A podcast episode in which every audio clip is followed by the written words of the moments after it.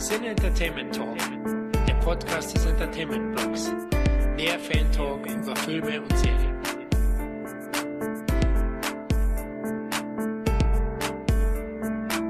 Hallo und herzlich willkommen zu einem weiteren CET-Jahresrückblick. Hier ist Florian und ich bin gemeinsam mit meinen Kumpels wieder mal vor dem Mikro, um euch das deutsche Kinojahr etwas näher zu bringen von 2022. Da ist einmal Christoph. Hi ho, ich habe zwar nichts gesehen, aber ich bin hier als Maskottchen.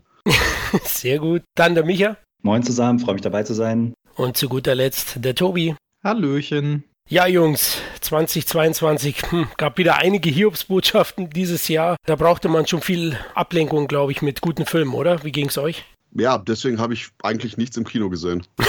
weil du keine Ablenkung brauchst, oder was?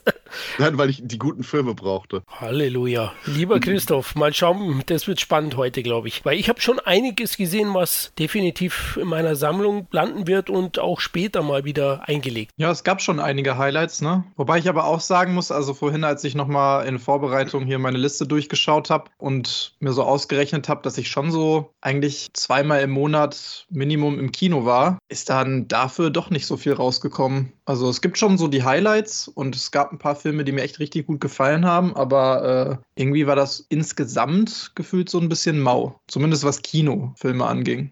Ja, geht mir genauso. Ich habe irgendwie eben zur Vorbereitung mal so ein bisschen geschaut, über 60, 70 Produktionen jetzt dieses Jahr geguckt, äh, über Streaming-Kino und so hinaus. Und ich glaube, ich hatte richtig Probleme, mir meine Top 10 da rauszufischen. Da war jetzt auch nicht so viel Schund dabei, sage ich mal, zumindest bevor die ganzen Weihnachtsfilme rauskamen. Aber da ist ein Riesenbatzen Durchschnitt dabei, leider. Ich freue mich jetzt schon aufs neue Jahr. Ja, immerhin, das ist doch schon mal eine gute Sache an 2022. Ja, ich muss sagen, es gibt halt ein Überblockbuster für mich, der einer der besten ist der letzten zehn Jahre und das ist Top Gun Maverick. Ich greife schon mal vor und der überstrahlt bei mir alles. Also der hat mir den Tag gerettet und den Sommer und ach, alles einfach. Da bin ich sehr froh. Und auch so gab es den ein oder anderen Film. Aber du hast schon recht, also in den hinteren Plätzen meiner Top 10 wurde es auch schon etwas schwierig, dass dann ein Film mit sechs oder sieben Punkten schon gelandet ist. Also da kann man eigentlich wirklich vom Highlight sprechen. Deswegen haben wir auch entschieden gemeinsam, dass wir heute das deutsche Kinojahr chronologisch von Januar bis Dezember Dezember 2022 durchgehen, also keine irgendwie besten Listen oder so, sondern wir schauen uns einfach die Filmstarts an der jeweiligen Monate und gehen die dann mal durch, die wir zumindest gesehen haben. Also der Tobi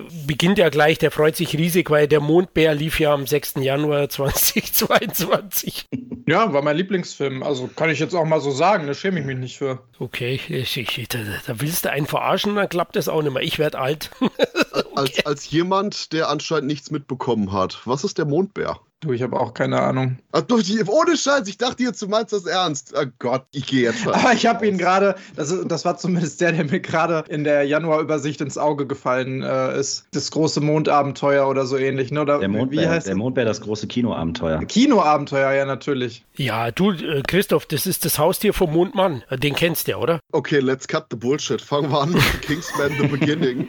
Der ja auch irgendwie, keine Ahnung, wurde jetzt zwei Jahre verschoben vorher ja, Kingsman The Beginning war eigentlich okay. Das Problem ist irgendwie, der Film war drei Filme auf einmal. Du hattest Kingsman Origin Story, du hattest Story von dem Sohn von Kingsman Origin Typ und dann noch irgendwie eine weitere Story, wo ich jetzt nicht wirklich verrate. Aber Kingsman uh, The Beginning hatte seine besten Momente, wenn die einfach Geschichtsfuckery begangen haben und total wild und anarchistisch mit wirklich existierenden Figuren gespielt haben und wahrscheinlich die beste Credit-Sequenz, also im Abspann-Sequenz des Jahres, bereits im Januar hier abgeliefert. Ich habe etliche Leute gesehen, die die Kingsman-Filme mochten, die jetzt den Kingsman The Beginning nicht mochten. Ja, keine Ahnung, kann ich so nachvollziehen, weil er ist schon auf einem Style-Flow, aber ich hatte meinen Spaß erst recht mit Crazy Rasputin als einer der Bad Guys und wie gesagt, wenn man so Spaß an so Geschichtsfuckery hat, auf jeden Fall anschauen. Das sagt mir gar nichts. Fuckery, ich kenne Mokmon, Mokmon. ich kann es auch nicht ja, aussprechen. halt dieses anarchistische Spielen mit Geschichtsverdrehung etc. und Co., wo man dann durchaus äh, irgendwie so die, die sympathische Variante von Verschwörungstheorien. Okay, ich glaube, ich brauche erst mal ein Bier. Hey, äh, Micha, ich glaube, dir gefällt er, oder? Ja, ich äh, kann eigentlich nur zustimmen, was Christoph gerade gesagt hat. Ähm, der war jetzt bis zuletzt tatsächlich auch immer in meiner Top 10. Ist wahrscheinlich sogar der Film, den ich am meisten on repeat geguckt habe. Wenn man mal davon absieht, dass ich für Smile dreimal ins Kino musste wegen dem Publikum. dann, dann also den nehme ich mal aus der Wertung. Freiwillig. Ja, genau, richtig. Also den nehme ich mal aus der Wertung raus, dann ist das wahrscheinlich der, den ich am meisten geguckt habe. Und ja, das, was Christoph gesagt hat, ich fand geil, wie die einfach die Geschichte verdreht haben, die ganze Kreativität da drin. Ich mag auch, dass es so ein bisschen chaotisch ist bei den Matthew Vaughn-Filmen. Ich finde, er hat eine geile Balance aus Humor und auch wirklich härteren Momenten. Jetzt nicht hart im Sinne von im Westen nichts Neues oder so, sondern ernstere Momente, nicht hart, ernstere Momente. Also der, der hat einen ganz geilen Mix, der mich ganz gut unterhält und hat mir auf jeden Fall gut gefallen und ist auf jeden Fall einer meiner Top Ten. Ja, ich kann mich da nur anschließen. Also abgesehen davon, dass ich den Cast wieder total cool fand, finde ich auch, dass der zumindest in diese Kingsman-Geschichte so ein bisschen was Ernsteres mit reingebracht hat und dann ja immer so ein bisschen hin und her wechselt. So einzelne Figuren daraus sind super geil und äh, dann auch in dieser Stylized Action geil präsentiert. Unter anderem Rasputin als einer der Bösewichte total geil. Und auch die, die Action, die Choreografien wieder, die Fight-Sequenzen super gut. Also äh, mir hat er auch sehr gut gefallen und genau wie bei dir, Christoph, mich hat es überrascht, dass dann viele den irgendwie nicht so geil fanden. Weil ich habe mich einfach, also ich bin da ins Kino gegangen, fand auch die anderen Kingsman-Filme super. Den ersten fand ich richtig cool, den zweiten fand ich okay und äh, habe mich dann richtig, richtig gut unterhalten gefühlt. Und dann haben viele gesagt, so ja, irgendwie so geil war das ja jetzt nicht. Ich glaube, weil das vielleicht für einige ein bisschen zu lang war. Also dann eben, dass da nicht durchgängig Action war und der nicht durchgängig einfach nur witzig war. Aber gerade das fand ich irgendwie cool. Auch diesen Erzählstil. Aber gut, da haben sie mal ein bisschen was anderes probiert. Das ist ja normal, dass es vielleicht nicht jedem dann auch genauso gut gefällt wie das, was man vorher bekommen hat. Ich glaube, es war wirklich der Fokuspunktwechsel, weil du hast so radikale Eingriffe, was irgendwie so die Story und die Themen angeht. Dahingehend, die ersten beiden sind deutlich smoother von der Erzählrichtung her, während du hier deutlich mehr um die Ecken springst, von einem Thema zum anderen kommst und auch von einem Bad Guy zum anderen kommst. Also ich denke, das war mit das größte Problem, denke ich. Ja, es fühlt sich wie mehrere Filme in einem an, ne? Mhm. Also die so ein bisschen vermixt worden sind. Aber gerade das fand ich auch irgendwie interessant. Also ich mag das, wenn sie mal so ein bisschen in eine andere Richtung vielleicht gehen. Zumal ich da bei Micha mitgehe, äh, dass die Visualisierung von Warren immer geil ist. Also der Typ, der, der sprüht so auch vor Einfallsreichtum, er überdreht zwar hin und wieder, aber also ich hatte auch schon meinen Spaß mit dem Kingsman. Den hatte ich aber auf Disney Plus gesehen. Ne? Der kam ziemlich schnell auf Disney Plus. Ich glaube vier Wochen nach Kinostart. Also der war ganz schnell da raus und ich bin dafür nicht ins Kino gegangen, im Gegensatz zu Scream 5 oder Scream nur. Der ist am 13. Januar gestartet, also eine Woche nach Kingsman. Und mir hat der fünfte Teil eigentlich ganz gut gefallen, wegen dem gelungenen Meta-Humor, bei dem das toxische Fandom ein bisschen durch den Kakao gezogen worden ist. Und ähm, das hat mir gut gefallen. Zu dem Punkt ist das Requel auch mit liebevollen Anspielungen an den Originalfilm von 96 und hat dann auch ein paar blutige Kills. Also ich hatte meinen Spaß, ist jetzt kein Überstreifen, aber für den fünften Teil doch ordentliches Genre-Kino. Ja, Christopher weniger begeistert, weil alles halbgar und das Problem ist, man, man merkt unglaublich vor allen Dingen das Wegfallen von Wes Craven, weil die Inszenierung von diesem neuen Duo ist äh, ja nicht ansatzweise so gut und viele Sequenzen wirken einfach nur komplett für sich selbst stehend. Manche sind da ganz okay, viele andere nicht. Und es ist eben dieses große äh, Requel-Problem, dass die alten Figuren um Aufmerksamkeit kämpfen mit den neuen, die Macher komplett keine Ahnung haben oder vor allen Dingen, denke ich, unsicher sind, wer jetzt den Fokuspunkt bekommen muss. Und alles, ja, ich hatte den jetzt ein paar Mal nachher noch gesehen, weil ich selber auch nicht so sicher war. Die so, ha, hatte einen Momentum, hatte nicht. Halbgar. Ich würde es einfach nur als Einwortfazit halbgar lassen. Okay, Christoph, du, du Halbmensch. du bist mal wieder ein bisschen streng gewesen. Ah, okay. Einigen wir uns darauf, äh, dass er zumindest sehenswert ist, ne? Nein. okay. Gehen wir weiter. Jungs, äh, oh, jetzt schaue ich gerade im Januar, fällt es mir schon schwer. Weder Sing habe ich gesehen, den zweiten Teil, noch Nightmare Alley. Also, also mein nächster Titel wäre dann schon erst im Februar, den ich gesehen habe, nämlich Tod auf dem Nil. Schaut es bei euch aus? Geht mir ähnlich. Also ich habe da nichts mehr im äh, Januar gesehen eigentlich. Wobei Nightmare Alley, wann kam der denn raus? Kam der nicht auch im Januar raus? Ja. Mhm. Ja, gut. Da muss man aber auch nicht so viel zu sagen, glaube ich. Also, ich habe damals gedacht, äh, der wäre vielleicht cool, als ich den Trailer gesehen habe und so sehr dunkel und ne, Guillermo del Toro kann das ja eigentlich zumindest visuell und atmosphärisch äh, meistens ganz gut inszenieren, was er da so macht. Aber äh, der Film hat mich etwas ratlos zurückgelassen. Also, ich wusste nicht so genau, was der mir jetzt so erzählen will an Story. Der hatte irgendwie ein paar interessante Charaktere, auch wieder, so wie man es ja kennt. Aber irgendwie, weiß nicht, habt ihr den gesehen? Ich fand oh. den sehr, sehr merkwürdig. Mir wurde der mal empfohlen, aber ich habe gar keinen Bock auf den, muss ich gestehen. Ja, dann lass auch.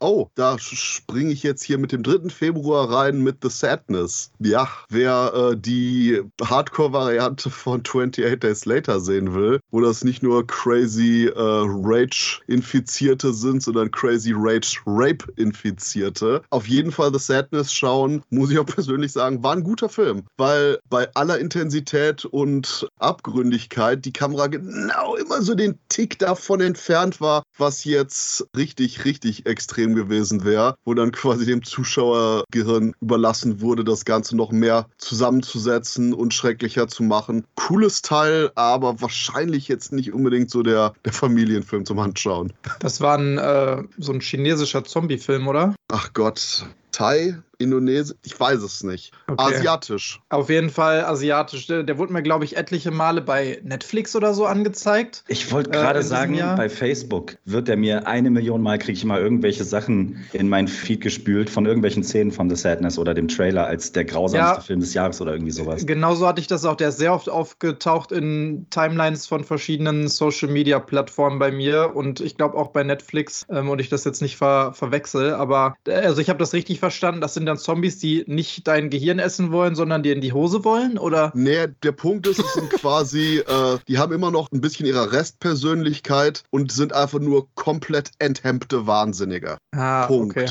Und das ist so der Faktor. Und ja, the end. Wer irgendwie Comics liest, ein bisschen wie Crossed, ein bisschen noch mehr wie Black Gas von Warren Ellis. Ist eine interessante Variante des Ganzen. Und wie gesagt, die ganz extremsten Sachen sind immer so haarscharf am Rand außerhalb des Bildschirms. Aber die Implikation dessen, was passiert, teilweise auch ein bisschen mit den Dialogen. Du weißt schon genug, was abgeht, um quasi äh, Franz Müller und Luise Mainstream da zu schocken. Okay. Also ich habe den auch so immer wieder angezeigt bekommen. Christoph hat den mir auch schon empfohlen, aber ich traue mich nicht so recht. Ich weiß nicht, ob ich danach noch Appetit habe. Der schaut schon sehr Auf Essen oder auf Sex? naja, am besten auf beides. Nein, Mann. Naja, also ich weiß noch nicht. Äh, wenn ich mal einen schwachen Moment habe, schaue ich den vielleicht an. Eine Woche später, am 10. Februar, ist er dann tot auf dem Nil gestartet. Ich glaube, der war auch ein paar Mal verschoben, oder? Durch die Pandemie. Und ja, man hätte sich vielleicht noch ein bisschen mehr Zeit lassen sollen, nach meiner Meinung, weil der ist schon ziemlich CGI versaut, der Hochglanzlook. Also der hat mir da das Ganze ziemlich madig gemacht, weil das alles so steril und, und spannungsarm dadurch wirkt und wenig Atmosphäre versprüht. Also das ist so ein Studio-Look. Die haben zwar Außenaufnahmen gedreht in Ägypten, habe ich extra nachgelesen, aber das meiste ist ja doch im Studio gedreht und wirkt halt nicht. Zudem sind die Charaktere für mich nicht interessant gewesen, aber ich finde zumindest so ein, das Who Done It Konzept aktuell doch eine angenehme Abwechslung zum Blockbuster Einheitsbrei oder den Marvel-Abenteuern. Deswegen sage ich, okay, wenn, wenn man da dem zugeneigt ist oder mal ein bisschen was anders sehen will, dann kann man Tod auf dem Nil anschauen, weil Kenneth Brenner auch wieder eine gute Figur macht, aber schon enttäuschend. Also ich fand schon Mord im Orient Express, das Remake, nicht überragend, aber also Tod auf Nil ist deutlich schwächer und würde ich mir jetzt nicht kaufen, sage ich es mal so. Ja, pflichte ich dir bei. Ich habe den auch geguckt. Ich habe sogar jetzt zum Jahresrückblick äh, mal geschaut, was so die größten Enttäuschungen waren oder so die schlechtesten Filme. Und der landete bei mir eher bei den Enttäuschungen, weil ich Mord im Orient Express doch ganz unterhaltsam fand. Mhm. Auch den Cast und alles, da fand ich alles noch so ein bisschen homogener. Und beim zweiten Teil, du hast ja jetzt eigentlich schon alles gesagt, habe ich so anschließend das Gefühl gehabt, dass Tod auf dem Nil auch so eine Metapher für Gal Gadots Schauspieltalent sein könnte. Also, echt nicht begeistert. Also die kann ja nicht viel, muss man ihr leider. Das ist voll die Holzplanke. Die kann gut aussehen. Ja. Und Wonder Woman, finde ich, da hat sie zumindest irgendwie ganz gut in die Rolle gepasst. Ich dachte, du sagst jetzt Kostüm. Ja, ich weiß. Auch. Sicherlich, ja, aber ansonsten habe ich da nichts hinzuzufügen. Ich finde sogar, dass sie den Film bedeutend schlechter gemacht hat, weil sie halt einfach sehr viel Screentime auch bekommt. Und immer wenn sie dabei ist, dann fügt sich das leider sehr, sehr gut in die äh, schlecht aussehenden Sets ein und in diesen irgendwie komplett unfertigen Look des Films. Und zwar, was alles angeht, also auch was die Story und so sowas angeht. Genau wie du sagtest, Mord im Orient Express, das war zumindest inszenatorisch vollkommen okay und interessant, weil es nicht mehr so viele davon äh, gab, so in den letzten Jahren von diesen Whodunit-Filmen, auch so AAA-Filme. Aber äh, leider passt da alles sehr gut zusammen und das meine ich nicht positiv. Ja, dann konnte man noch in Moonfall gehen, ne? Der ist am, im selben Tag gestartet in Deutschland und war der wirklich besser? Er war auf jeden Fall der feuchte Traum für Verschwörungstheoretiker. Dieser, dieser eine Typ, der, glaube ich, sowas wie der Sidekick sein sollte, war ja am Ende dann der, bei dem es hieß, er hat alles gewusst und so.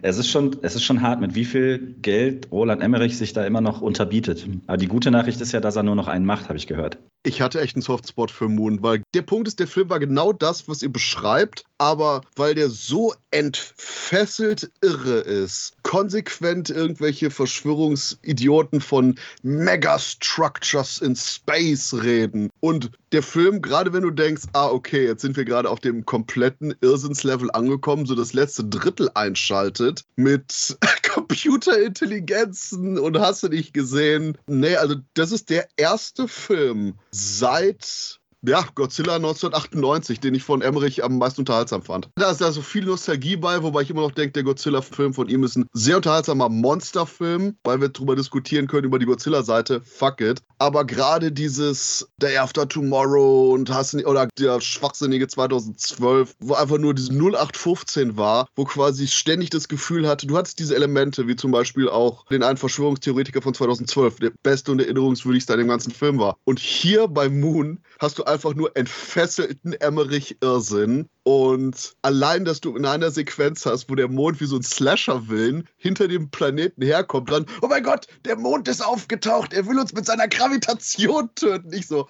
fuck yeah, Film, bitte mehr davon. Ähm, das ist die Art von Big Blockbuster Bullshit, die ich mit Genuss schaue, mein Gehirn von links nach rechts im Kopf schlackert, weil es so ein Unsinn ist, aber ich schon schön finde, dass die Art von Film überhaupt gedreht werden kann, weil das ist so eine Mischung zwischen, geben wir ihm jetzt 100 Millionen oder weisen wir ihn ein? Das ist so ein, so ein Münzwurf der Entscheidung in dem Moment.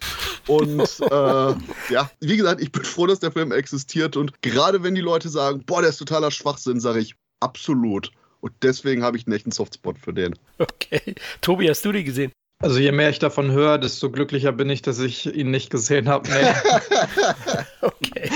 Muss aber auch sagen, das ging mir schon damals so. Also ich hatte tatsächlich überlegt reinzugehen, weil ich mittlerweile Gott sei Dank nicht mehr so weit von meinem Lieblingskino hier entfernt wohne und deswegen auch mal mit dieser UCI-Karte keine Werbung einfach reingehen kann, ohne irgendwas zu bezahlen, dachte ich mir, nee, dafür ist selbst mir meine Zeit zu teuer, auch wenn ich nichts dafür bezahle. Und alles, was ich darüber gehört habe, hat mich irgendwie im Nachhinein noch bestätigt dabei. Äh, deswegen nein. Auch das, was ich gerade gesagt habe. Ja, das noch, noch weiter, ja. Oh, ich bin schockiert.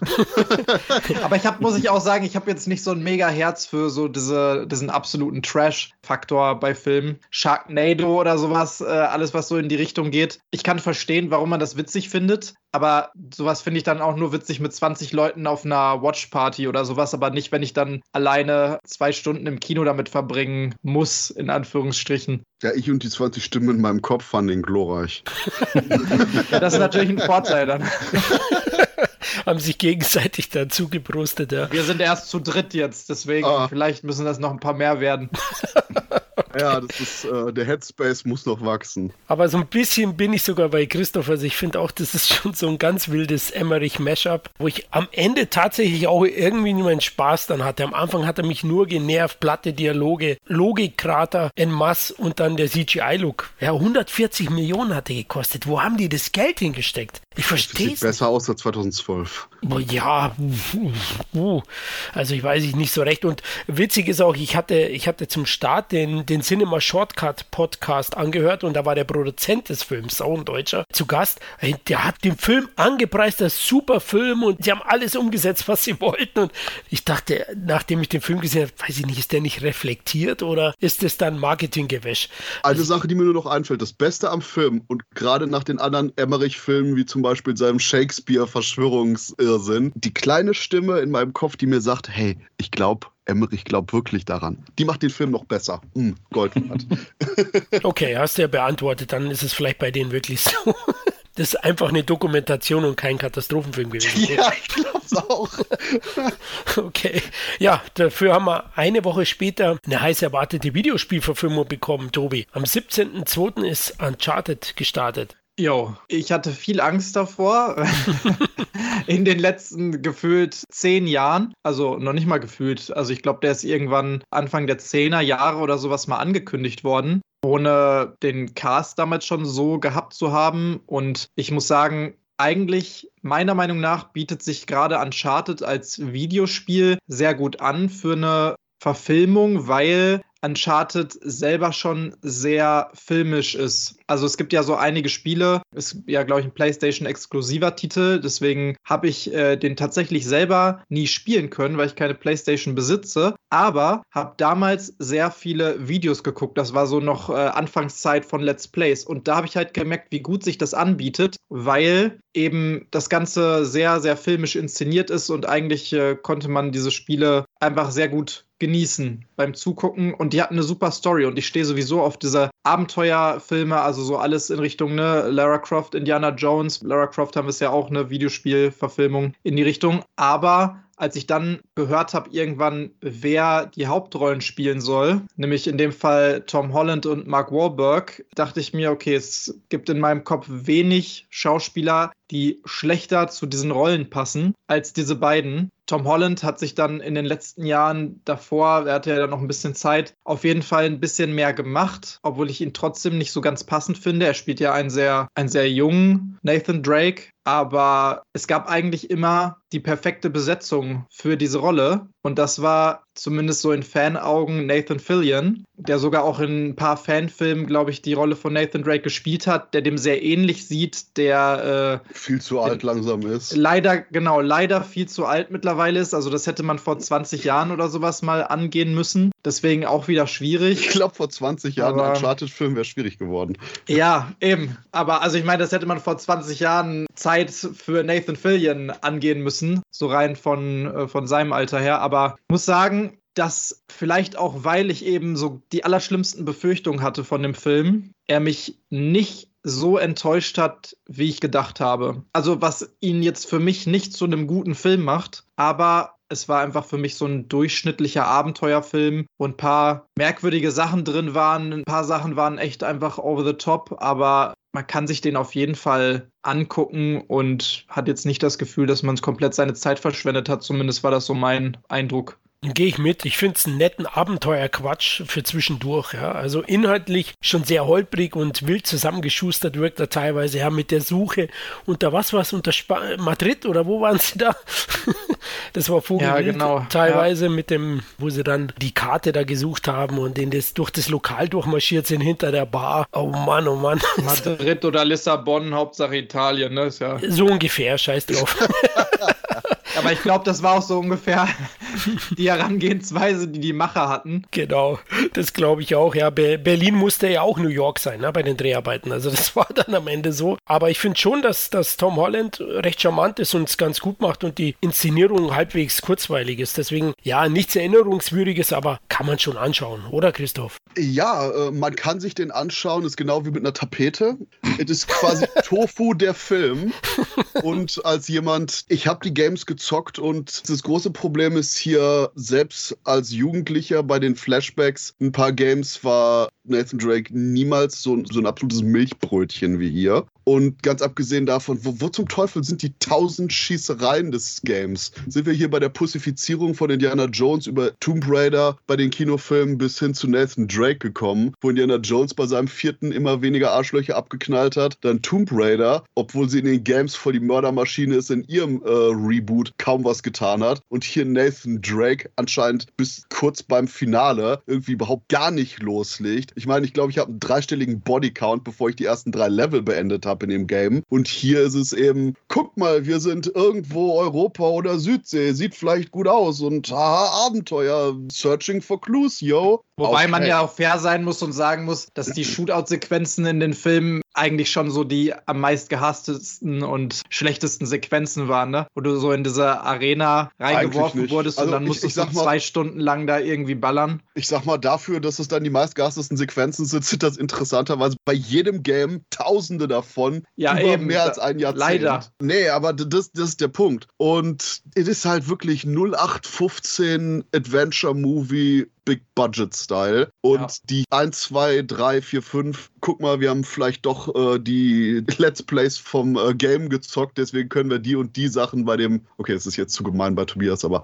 äh, trotzdem bei dem Film hier und ein, zwei Sachen einbauen. Es ist einfach nur öde und auch äh, beim Finale, wo das Ganze ein bisschen fantastischer und überzogener wird, wird es immer total drüber Set Pieces bei Uncharted und vor allen Dingen irgendwelche fantastischen Elemente, wo ich mich jetzt ernsthaft frage, äh, wie die, keine Ahnung, mutierten Nazi-Gollums von äh, Uncharted 1, die hoffentlich irgendwann auftauchen, oder die untoten Maya-Krieger irgendwie in die ganze Serie passen wollen. Ich hatte einfach nur mehr erwartet. Wie gesagt, es ist so 0815, dass ich selber bei mir überrascht bin, dass ich überhaupt irgendwas von dem Film behalten habe. Ich finde 0815 passt einfach auch so gut zu dem Cast. Also es gibt ja keinen 0850eren Schauspieler als Mark Wahlberg. Ich gehe noch in der einen Rolle. höher. Ich gehe noch einen höher und sage, es gibt keinen 0850eren Regisseur als Ruben Fleischer. Ich habe Ja. etliche Filme von dem Mann gesehen und bin immer noch nicht sicher, ob der einen Stil hat. Ja, das kommt auch noch ins. Also Tom Holland kann ich ja zumindest wirtschaftlich nachvollziehen, weil der einfach sehr bekannt war zu dem Zeitpunkt, sehr erfolgreich. Viele fanden ihn toll und wahrscheinlich auch genau in der Zielgruppe, die die erreichen wollten. Aber Mark Wahlberg? Hä? Also es gibt ja so viele Schauspieler, die so perfekt zu diesem Charakter passen, den er da verkörpern sollte. Aber warum nimmst du dann Mark Wahlberg und klebst ihm am Ende einen Schnäuzer an? Hä? Also das ist wirklich, ich glaube, das ist eine der Casting-Entscheidungen, die ich am allerschlechtesten von allen Filmen, die ich mir jemals angeguckt habe, nachvollziehen kann. Und es wäre nicht schwierig gewesen, irgendwie jemand Besseren zu finden. Fast jeder wäre besser gewesen. Ja, so weit würde ich vielleicht nicht gehen, weil, aber vielleicht denke ich gerade einfach nicht weit genug. Ja, aber es stimmt, es ist halt einfach nur echt so äh, Schulterzug, The Movie. Micha, für dich auch, hast du den gesehen? Jo, ich habe den auch gesehen. Das Einzige, was ich davon behalten habe, also ich, ich habe Uncharted nie gespielt, deswegen habe ich wahrscheinlich auch die ganzen hart aufgezwungenen Easter Eggs und was weiß ich, äh, den ganzen Fanservice nicht wirklich verstanden. Aber was mir in Erinnerung geblieben ist, ist, wie unfassbar unsympathisch die beiden Hauptfiguren waren. Äh, Mal abgesehen davon, dass Tom Holland und Mark Wahlberg überhaupt keine Chemie haben miteinander. Wie unfassbar unsympathisch dieser Penner war. Ich hatte bis zur letzten Minute überhaupt null Sympathie für Tom Hollands Figur und genauso wenig für Mark Wahlberg. Das war eigentlich die ganze Zeit nur so eine Shitshow zwischen zwei Typen, die, die sich irgendwie die ganze Zeit nur so Schwanzvergleiche liefern. Aber alles so dumm und ah, keine Ahnung. Das war das Einzige, was mir im Gedächtnis geblieben ist. Ich fand den auch komplett blutleer, leider. Okay, aber Batman war ja dann eine Woche später für dich ein Highlight wahrscheinlich, oder? Hat dich wieder ins Kino gerissen. Ja, ja, doch. Äh, den fand ich richtig gut. Der ist jetzt am Ende dann auch, glaube ich, so in meiner Top 5 gelandet. Bin aber auch ein Riesenfan von, von Matt Reeves. Fast alles, was der macht, finde ich eigentlich cool. Ich komme auch komplett klar mit Robert Pattinson als Batman. Das ist halt ein ganz anderer ja, Charakter, weiß ich jetzt nicht, ob das richtige Wort ist. Ich mag auf jeden Fall die ganze Welt, die da so geschaffen wurde. Am meisten fasziniert hat mich, glaube ich, eher Gotham noch als die einzelnen Figuren. Wobei ich Paul Dano in der Nebenrolle richtig cool fand. In den wenigen Sekunden, die er hatte, hat er im Prinzip ja alles auf sich gezogen. Und ähm, ja, abgesehen davon, dass ich so ein bisschen Comic-Verfilmungsmüde werde, aber das sage ich wahrscheinlich auch schon seit fünf Jahren, wäre das jetzt noch so, eine, so ein Ding, wo ich mir auch gern noch einen zweiten von angucke, aber einfach um mehr in diese Welt einzutauchen, ehrlicherweise. Also ob ich ja jetzt Zoe Kravitz nochmal sehe, weiß ich nicht, ob mich das juckt. Aber Colin Farrell als, ähm, oh Gott, das war Colin Farrell, richtig? Als Pinguin? Ja. Den habe ich auf jeden Fall hart gefeiert und Paul Dano auch. Und äh, diese ganze Optik und so, diese Düsternis, das hat mir auf jeden Fall gut gefallen. Fand ich schon sehr geil inszeniert. Ich würde einfach bei The Batman sagen, man hätte eigentlich am besten, hm, wie weit kann ich jetzt spoilern? Die Sache ist, es gibt nach zwei Dritteln des Films einen Moment, wo eigentlich das ganze Mysterium aufgeklärt ist, Batman Bad Guy hat, etc. Du kannst wirklich so abspannen und genau nach zwei Stunden und alles wäre rund und man wäre super gespannt, was danach kommt. Und die komplette letzte Stunde des Films wirkt so, als ob man irgendwie das Skript für Teil 2 einfach noch so mm, aggressiv auf eine Stunde eingedampft und hinten angestellt hätte. Und gerade weil auch die Storyline, die das von den Comics hier verwurstet, einfach äh, Batman hier null und, ne, war das hier null? Keine Ahnung. Das Year mit One war es quasi, es spielt ja genau ein Jahr nach ja, nee, nee, Anfang, ne? ähm, weil äh, ich, ich meine es aus dem Scott Snyder ran, wo eben auch Riddler die komplette Stadt, du weißt, was ich meine, hier passiert Ja. im Kleinen, aber mit komplett Gotham hat und das wirklich auch eine richtige Storyline ist und hier ist quasi so, oh fuck, wir haben so, einen so einen düsteren Detective-Film, wir brauchen unbedingt eine Stunde mehr Action und keine Ahnung, ganz im Ernst, ich hätte auch zwei Monate später für den ebenfalls zweistündigen erweiterten Teil der letzten Stunde nochmal Geld bezahlt. Das ist das Einzige, wo ich dachte so, hm, irgendwie dieses, dieses typische, wir müssen hier noch mehr reinpacken, weil wir ein Blockbuster sind, anstatt das so klein zu halten wie in den ersten zwei Stunden oder so ein bisschen kleiner zumindest.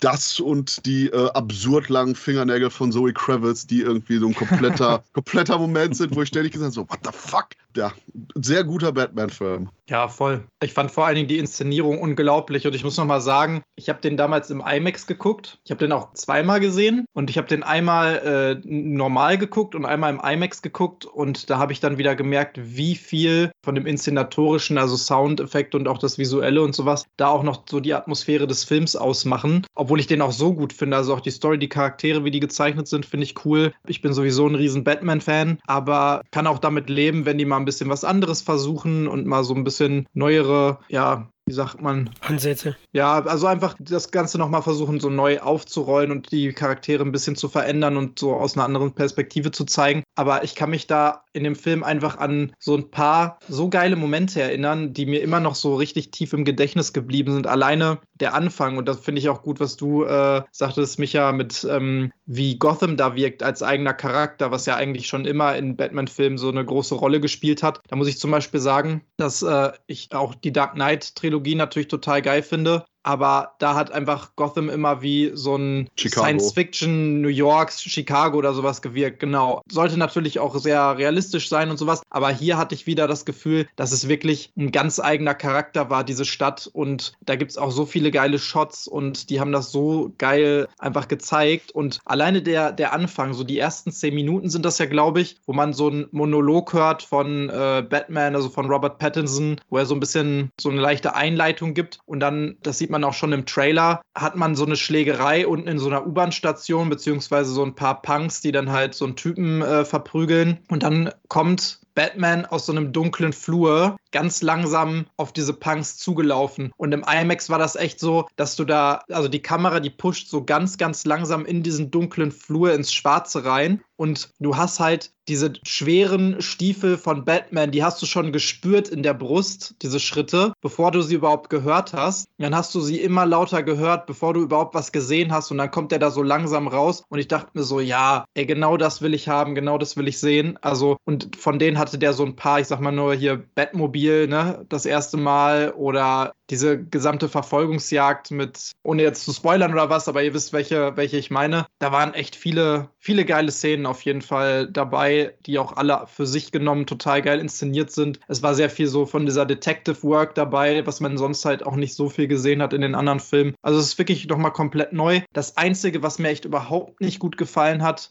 das ah, ist jetzt auch schon wieder ein Spoiler. es ist echt schwer bei dem Film. Aber ich sag mal so, diese After-Credit-Scene mhm. und die Inszenierung von dem Charakter, der dann da so ein bisschen fürs nächste Mal vorbereitet wird, fand ich total, weiß ich nicht, und besonders, weil die mit dem Charakter eigentlich vorher schon eine Szene in der Mitte des Films gehabt haben und die mhm. dann auch noch auf YouTube veröffentlicht haben, wo ja. ich echt sage, pack die in den Film, dann hätte das Ganze viel organischer gewirkt, anstatt dieses typische Sequel-Bait, yo. Ja, genau. Und das Sequel-Bait passt ja auch noch perfekt ja. dazu.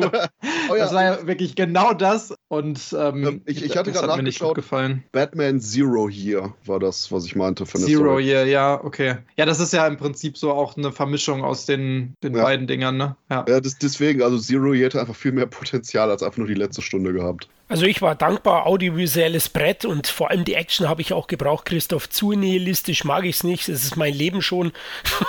da, da du, du, bist der wow. happyste Typ, den ich kenne. Mit Flo, wollen wir nochmal sprechen gleich hier nach? Ich bin der Joker. Nein, Nein, aber ich hatte da, ich fand es ganz gut ausbalanciert, wobei ich dann die Gesamtauflösung nicht ganz so rund fand, aber okay, trotzdem auch ein absolutes Highlight, habe ich mir auch notiert, dass einer der Highlights in diesem Jahr und sicherlich schon einer der besten Comic-Verfilmungen der letzten Jahre auch. Also da wurde Marvel schon mal wieder in den Arsch getreten von DC mit dem Film. Und Matt Reeves bin ich absolut bei Micha. Ich mag den Mann auch wahnsinnig gerne. Planet der Affen Trilogy ist, echt Wahnsinn. Also die liebe ich. Und ähm, ja, ich hoffe, er macht jetzt auch Teil 2, aber war ja auch ein großer Erfolg, deswegen wird er auch kommen. Ja, im März kam dann gar nicht so viel. Ich schaue gerade auf, auf unsere Startliste. Ich glaube am 24.03. Christoph, Ambulance, ne? Das war ein Film, den du zumindest mal angeschaut hast. Ja, ähm, und ich glaube auch am gleichen Tag kam ein anderer Film raus, denn wir hatten 24. März 2022 die beiden besten Actionfilme des Jahres. Aus amerikanischer Sicht Ambulance und aus der generellen Weltsicht RRR indischer Badass-Action-Streifen. Der Punkt ist einfach nur, wenn du riesig Bromance-Actionfest irgendwo zwischen Hochglanz, The Patriot und John Woo, das auf Hyper zusammenkochst, zwei, drei Songmomente reinnimmst, die aber quasi im Film wirklich auch auftauchen und nicht einfach nur schmückendes Element sind, das halbierst auf zweimal 90 Minuten, wo, wenn einem die drei Stunden zu lang sind, man sogar vom Film gesagt bekommt, yo, erster Teil ist jetzt vorbei, Dude, du kannst jetzt eine Pause machen, können wir jetzt morgen weitergucken. Wer Actionfilme mag und wer Film mag, muss RRR gucken, weil einfach das Ganze von seiner Direktheit, von seiner Inszenierung, von seiner Freude am Filme machen einfach nur fantastisch ist. Gleichzeitig ist das der wahrscheinlich hasserfüllteste Film, den ich dieses Jahr auch gesehen habe. Diese infernalische Wut, die auf die Briten und alles, was die da abgezogen haben in Indien, abzielt. Holy fuck! Das Ganze hat hier schon Teil der Wölfe-Level teilweise erreicht. Aber hey, da wir äh, Ray Stevenson als evil, evil, evil, fucking evil British Bad Guy haben und äh, ohnehin Briten als Bad Guys ja weltweit so ein bisschen etabliert sind im cineastischen Kontext, haben die Leute das wahrscheinlich am ehesten noch abgestriffen. So, ja, ja, sind halt die Bösen, ne? Sind halt einfach nur Frauen ermordende, super sadistische Arschwichser. Kein Problem, ja. Aber so oder so, fantastischer Film. Und wie gesagt, noch nicht mal lustig gemeint, sonst was. Wer Film mag, sollte RRR gucken, denn das ist einfach ein Erlebnis. Also der Titel, der fickt irgendwie mein Hirn. RRR kann man ihn nicht Triple R nennen oder irgendwas. ah, ich weiß gar nicht mehr. Rise, Revolt, Revenge. Irgendwie so, es ist egal. Perfect Heroic Bloodshed Cinema, wie wir das von John Woo späten 80ern oder generell Hongkong Kino späten 80er, frühen 90er hatten, nur eben durch die Linse des Big Budget indischen Kinos. Richtig gut und ja, bei Ambulance haben wir dann eben dieses klassische Gangster in dem Krankenwagen auf der Flucht. Michael Bay nutzt das einfach nur, um komplett orgiastisch seinen eigenen Stil zu feiern. Entweder kotzt man da im Strahl oder sagt, mein Gott, Drone-Shots. Ich liebe Drone-Shots. Und wenn er dann die Kamera irgendwie bei der fahrenden Krankenwagen unter irgendwelche Brücken mitfährt, ganz haarscharf an der Seite mit dabei ist, ich mich frage, wie viele von den Drohnen und Kameras die gecrashed haben im Verlauf des Films. Und der pure Inszenierungsexzess. Von der Story her ordentlich, Jack Gyllenhaal und Yaya Abdul Matena, wie anscheinend der andere Hauptdarsteller heißt. Ich hoffe, das war jetzt halbwegs korrekt oder falsch. Super Team. The Second. The Second. Ich, ich war gerade so, ist das Ill? Ist das Second? I don't know, ich ignoriere es einfach. Die eigentlich ein gutes Duo abgeben, aber der Star im Film ist Michael Bays Inszenierung. Merkt man dann auch im letzten Viertel, wo der Film eigentlich längst aus ist, aber Bay noch irgendwie so ein richtig, oh, ich muss mehr Bumm reinbringen. Dicke Eierproblem hat, dass er unbedingt noch loswerden muss, bevor der Abspann anfängt zu laufen. Und ja, hat seine Probleme, aber diese reine Inszenierungsorgasmus ist auch hier dabei. Aber wenn man sich entscheidet, Leute, guckt RRR. Okay, äh, Triple R habe ich nicht gesehen, du hast ihn mir schon empfohlen, aber irgendwie bin ich da ignorant, wenn ich da sehe 180 Minuten da. Oh, da Und wie gesagt, es sind zweimal 90 sogar. Es ist wirklich inhaltlich, du hast einmal so dieses so Intermission-Moment, sogar so ein richtiger Stop in der Story. Also wer jetzt wirklich wie, wie Florian denkt, so, oh nein, dann, dann ist meine Arthritis, wenn ich hier 180 Minuten sitze, oh, auch wenn ich das bei The Batman geschafft habe oder so. Wie gesagt, zweimal 90 Minuten, gar kein Problem. Ja, mit dem Rechnen habe ich es nicht so. Also auf das bin ich gar nicht gekommen. Durch zwei Teilen. Ja, sehr gut. Okay, dann probiere ich es vielleicht nochmal. Und Ambulance habe ich auch aus Laufzeitgründen bis heute nicht geguckt. Also der geht ja auch 2 Stunden 20 oder so. Und wahrscheinlich eineinhalb Stunden Drohnenshots, oder Micha? Ja, für mich war das so ein bisschen, wie Christoph eben bei Moonfall das beschrieben hatte. Ich hatte bei, bei dem Regisseur nicht, nicht viel erwartet, sagen wir mal so. Und ich fand, dass Jay Gyllenhaal und äh, der Candyman, ähm, sind seinen Namen wieder vergessen, ähm, dass die, ähm, also er hat doch Candyman, oh Gott. Er, ja, ja. Das war doch, der, oh Gott, oh, ja, alles klar. Ich dachte schon, ich habe jetzt hier. Ähm, auf jeden Fall die beiden.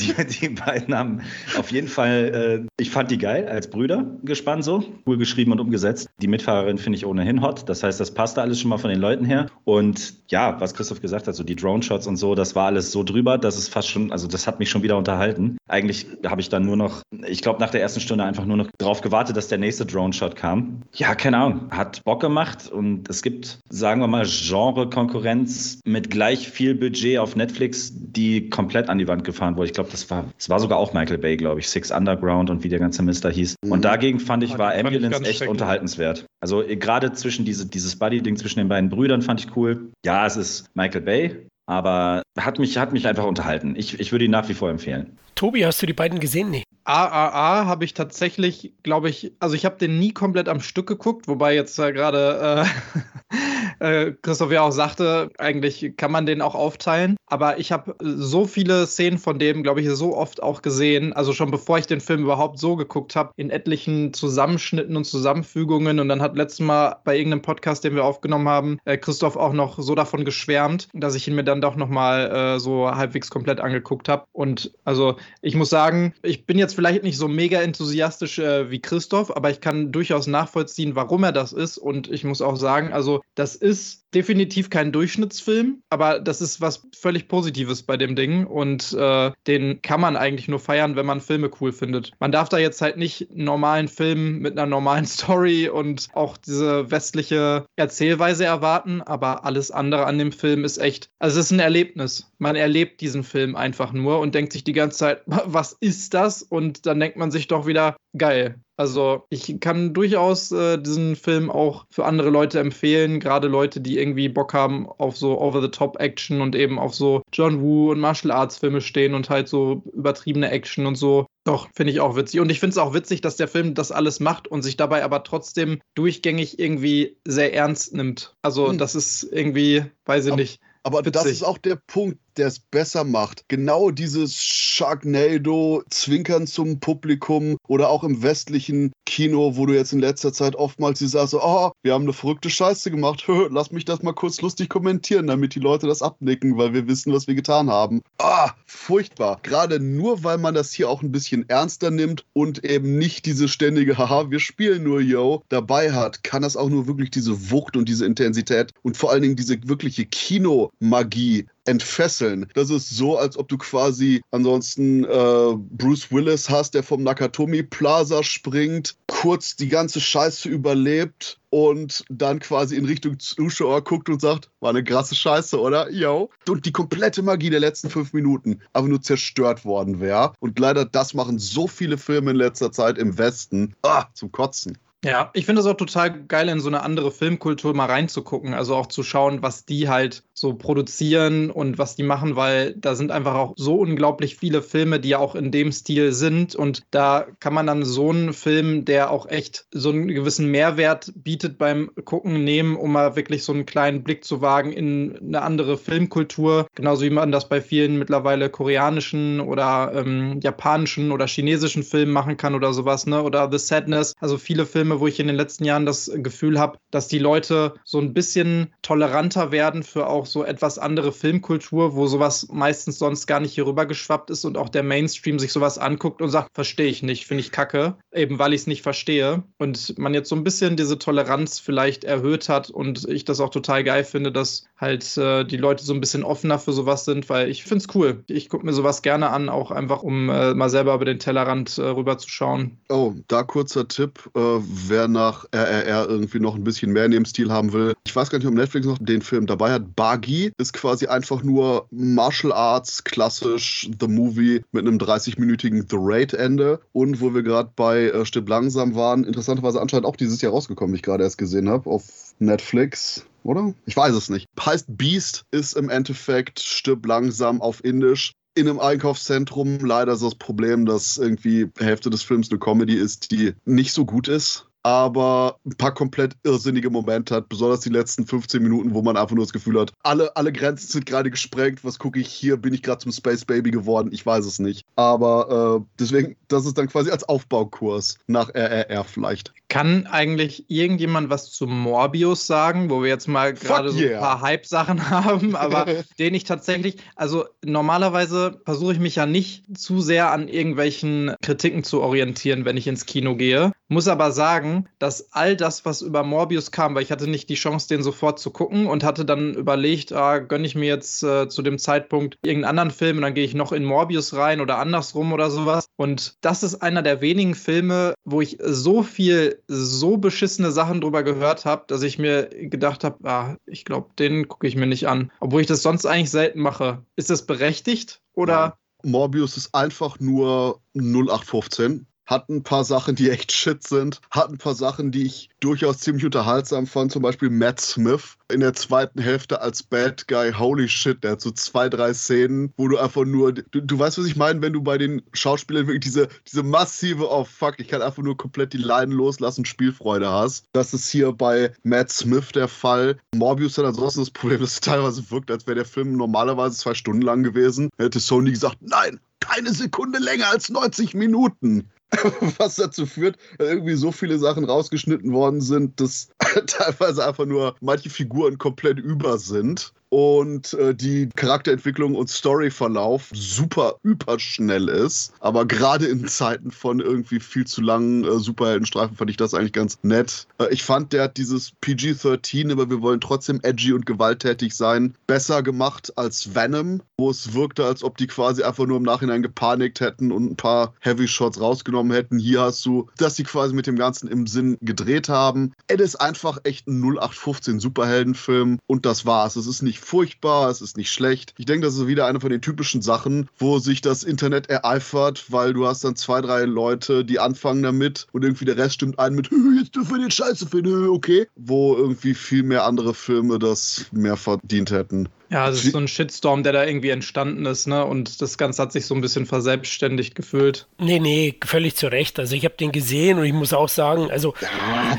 ich bin, ich lasse mich ja nicht beeinflussen, Christoph, aber blutleerer geht's nicht. Also äh, inhaltlich mega holprig. Also jetzt, wo du sagst, dass die so viel rausgeschnitten haben, ich verstehe es. Dann, also äh, Matt Smith, hast du gesagt, spielt gut, aber seine PS2-Grafik-Look-Fratze, die so reißt mich so raus, ey. Ich hätte Strahlkotzen. ja, gut, dafür kann er jetzt nichts. Ja, ja, aber äh, da reißt sich halt der Film raus. Das ist echt grottenschlecht gewesen. Ich finde, Lito ist äh, charismatisch, aber also die überspringen regelrecht Sachen und von der Logik her, also wahrscheinlich ist es, wie Christoph sagt, dass da eine halbe Stunde fehlt, aber das hat mich halt total gestört und also den Jumbo Mambo Quatsch da, den brauchst du nicht anschauen, Tobi. Da schaust du lieber Triple R nochmal an. Nee, aber wegen der Gewalt. Du hast etliche Momente, wo irgendwie Blut vorkommt, aber dass dieses, oh fuck, wir können kein Blut zeigen bei Pilotin, aber das quasi komplett schwarz gefärbt ist. Zum Beispiel, wo äh, Matt Smith, eine bekanntere, wichtigere Figur, am Ende umbringt und du überraschend sogar richtig Blutspritz dabei hast, aber das Ganze eben dann komplett schwarz eingefärbt ist. Oder wo irgendwie Leute recht schneller hintereinander in so einer typischen Horror-Monster-Sequenz platt gemacht werden, wo du quasi, wenn die eben Blut dabei haben, diesen typischen Kniff hast, oh fuck, wir können das nicht rot machen, das wäre sonst zu intens, machen wir das Ganze schwarz, ohne jetzt komplett wegzuschwenken. Deswegen fand ich das hier durchaus besser gemacht als Venom, der dahingehend komplett blutleer war. Venom hat mir auch nicht gut gefallen. Mit der Fratze haben sie es dann auch so gemacht, oder? Die war zu gruselig, deswegen, ach komm, lass mal einen PS2-Filter drüber. Viel lustiger war, dass eine Stelle, wo einfach nur Morbius bei der Polizei sitzt, die Polizei,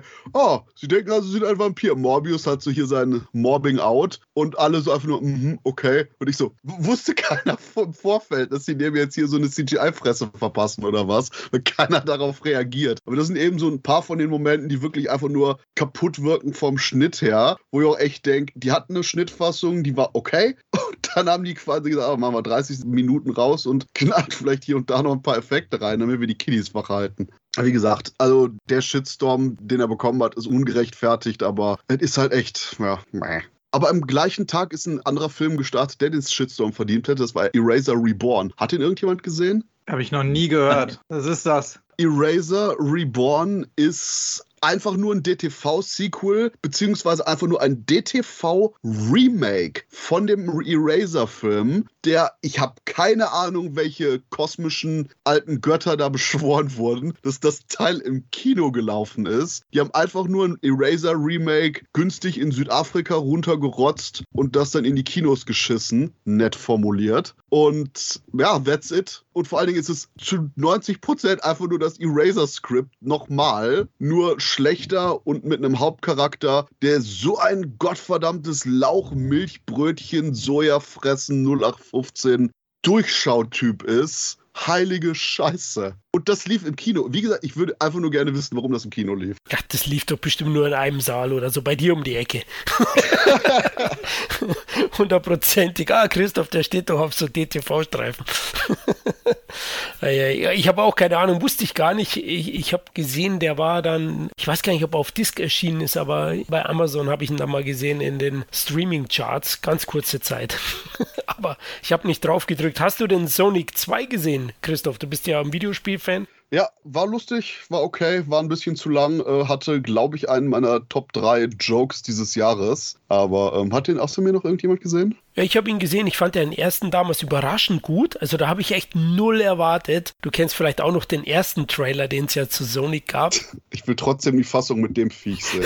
ja, und dann haben sie ja Sonic überarbeitet, das Design, und fand den überraschend gut. Und bei dem, ich würde sagen, der ist auf einer Augenhöhe mit dem ersten Teil. Aber gebt dir recht, ist so ein bisschen zu lang. Und ich habe jetzt Sorge bei Teil 3, weil Jim Carrey ist ja raus und er ist schon eine große Stärke.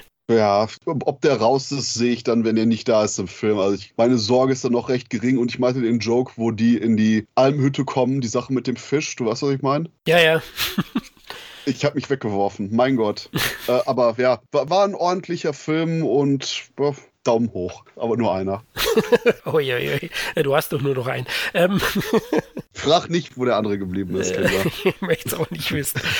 Ja, und schon sind wir im April, Leute. Ja, in der zweiten Aprilhälfte gab es dann einige Filme, auf die ich mich gefreut habe. Du mich auch? Ja, wobei ich jetzt gerade überlegen müsste, welcher, weil ich habe doch recht viele. Ich gehe gerade die Liste immer so geistig mit. Meine Watchlist wird gerade immer länger, weil es doch extrem viele gibt, die ich noch nachholen muss. Der einzige, der mir jetzt traurigerweise einfällt, den will ich nicht vorweggreifen. Und aus den ersten zwei Wochen ist ehrlicherweise gar nichts. Also da sehe ich jetzt nichts. Ich wollte die Innocence immer mal gucken, habe es aber nie geschafft. Die fantastischen Tierwesen waren, glaube ich, nicht so fantastisch. Weiß ich nicht. Fand den noch recht okay, muss ich sagen. Besser als den zweiten. Ich habe es nicht gesehen, also ich habe echt gar keine also, Ahnung. Okay, also ich fand den zweiten schon nicht so gut. Habe den dann auch nicht mehr angeschaut. Habe ich was verpasst, Tobi? Also ich muss sagen, ich habe auch von vielen gehört, dass sie den nicht so geil fanden. Ich glaube, das war auch so der Haupttenor von äh, den meisten. Aber mir hat der wieder relativ gut gefallen, wo mir der zweite eben nicht so gut gefallen hat. Muss aber auch sagen, insgesamt holt mich das Ganze eigentlich auch nicht mehr so richtig ab. Also diese ganze Prämisse von den fantastischen Tierwesen-Filmen war von Anfang an irgendwie nicht so meins, beziehungsweise diese Inszenierung. Aber ich kann auch nachvollziehen, dass es danach sehr viele Diskussionen darum gab, ob diese Reihe überhaupt fortbestehen soll, weil ursprünglich sind ja auch sieben oder acht Filme oder sowas geplant gewesen. Und jetzt so langsam nach dem zweiten und dann dem dritten Film und sowas und vielen Problemen ja natürlich auch mit Johnny Depp und so als Hauptbösewicht, die gingen ja in die Richtung, ob es sich überhaupt lohnt, diese Reihe fortzuführen. Auch einfach, weil der Erfolg ausgeblieben ist an den Kinokassen. Aber ich finde eigentlich nicht, dass die Filme so schlecht sind, dass sie jetzt das rechtfertigen würden, dass man so eine Reihe komplett äh, abbricht. Aber gut, wenn die halt trotzdem den Erfolg nicht einfahren. Und ich muss sagen, gerade so die Besetzung, also äh, Jude Law als jüngerer Dumbledore, der auch sehr viel Screentime jetzt in dem dritten Teil bekommt, fand ich total cool. Ich finde, der hat eine super Präsenz und es war auch cool, mehr von dem zu sehen und so. Und äh, der zeigt jetzt auch so ein bisschen mehr von der Zaubererwelt noch und das fand ich auch sehr cool. Also der, der entführt einen wieder so ein bisschen in eine andere Welt, wo ich das beim ersten und zweiten Teil ja teils eben nicht so hatte und äh, auch Mats Mikkelsen, der ja, also jetzt haben wir schon drei verschiedene Schauspieler gehabt für den äh, Bösewicht in den Fantastische Tierwesen-Filmen und im dritten jetzt ist es Mats Mikkelsen, der eben aus Gründen, die glaube ich die meisten mitbekommen haben, rechtlichen Gründen Johnny Depp abgelöst hat. Den finde ich eine super Besetzung, also den finde ich auch eine viel bessere Besetzung eigentlich als Johnny Depp davor. Aber mich hat er eigentlich ganz gut unterhalten. Also, auch wenn ich jetzt, wie gesagt, nicht so der Mega-Fan bin, aber ich fand es eigentlich nicht so schlecht, wie der gemacht wurde von allen. Wollte ihn immer noch sehen, aber ich habe es irgendwie verpasst. Ja, geht mir eben ähnlich. War nicht so heiß drauf, hab den immer nach hinten geschoben und bis heute nicht geschafft. Dafür habe ich erst die Tage The Contractor nachgeholt äh, mit Chris Pine in der Hauptrolle. Der ist ja am 14.04. in Deutschland im Kino gestartet. Ist ein grundsolider Action-Thriller mit einer guten Besetzung, eben Pine. Dann haben wir hier Ben Foster, der absolut unterschätzt ist, Leute. Ich liebe den Typen. Super Schauspieler. Und äh, Kiefer Sutherland ist auch dabei und der hat ein paar schöne Auseinandersetzungen. Ist ja unter anderem auch in Berlin gedreht worden, spielt da einen großen Teil Fall. Chris Pine ist ein, ist ein Ex-Soldat, der aufgrund von, ja, von Schmerzmitteln, die er wegen seinem kaputten Knie genommen hat, aus der Armee austreten muss, also sozusagen rausgeschmissen wird und dann sich so einer Privatfirma anschließt. Und bei seinem ersten Fall passiert es natürlich gleich, dass alles schief geht und dass er freiwillig wird sozusagen und gejagt wird, auch von seinen Auftraggebern. Ja, ich habe nicht so viel gespoilert, das ist 0815 Plot, das ist auch nicht so stark, aber wie gesagt, die Action ist mehr als ordentlich, dazu hast du eine gute Besetzung und der Film hat auch ein bisschen bisschen mehr Charaktertiefe als im Genre üblich. Deswegen kann man definitiv machen. Ja, mir fällt gerade ein, dass ich irgendwie noch zwei indische Filme dieses Monat gesehen habe. Das war KGF Chapter 2 und Hiropanti 2. Wird jetzt wahrscheinlich zu weit gehen. Die Titel allein reichen ja schon. Das ist absolutes Pflichtprogramm. Ja, der, der eine ist so eine Underdog-Action-Story und der andere ist einfach nur so eine absurde, absurde, absurd Action-Story. Aber mit einem der coolsten Action-Stars, die leider im Westen kaum einer kennt, nämlich Tiger Shroff. Okay, der hört sich interessant auf jeden Fall an, ja. Gut, aber ich glaube, Micha wollte ja mehr in den Norden am 21. April, oder? Äh, jetzt muss ich gerade überlegen, in den Norden. Northman. Ähm, Northman habe ich noch nicht gesehen. ähm, aber witzig, dass du es sagst, weil der steht schon bei mir ewig auf der Watchlist, genauso wie The North Sea. Aber ich glaube, der lief bei uns schon im März, wenn überhaupt. Ich weiß gar nicht, ich glaube, das war Amazon. Na, egal. Auf jeden Fall beide nicht gesehen. Äh, mein Highlight am 21. April war Lost City und das Highlight ist jetzt nicht so gigantisch groß. Ja, den habe ich auch gesehen im Kino. Ich habe den auf ein Level mit Uncharted gesetzt. So 5 von 10 sind okay. Ja, nee. nee. Nee, da widerspreche ich. Dann doch mehr. Allein schon. Nur allein wegen schon Brad Pitt, Brad ja, klar. Ja. Ist mir schon klar, aber okay.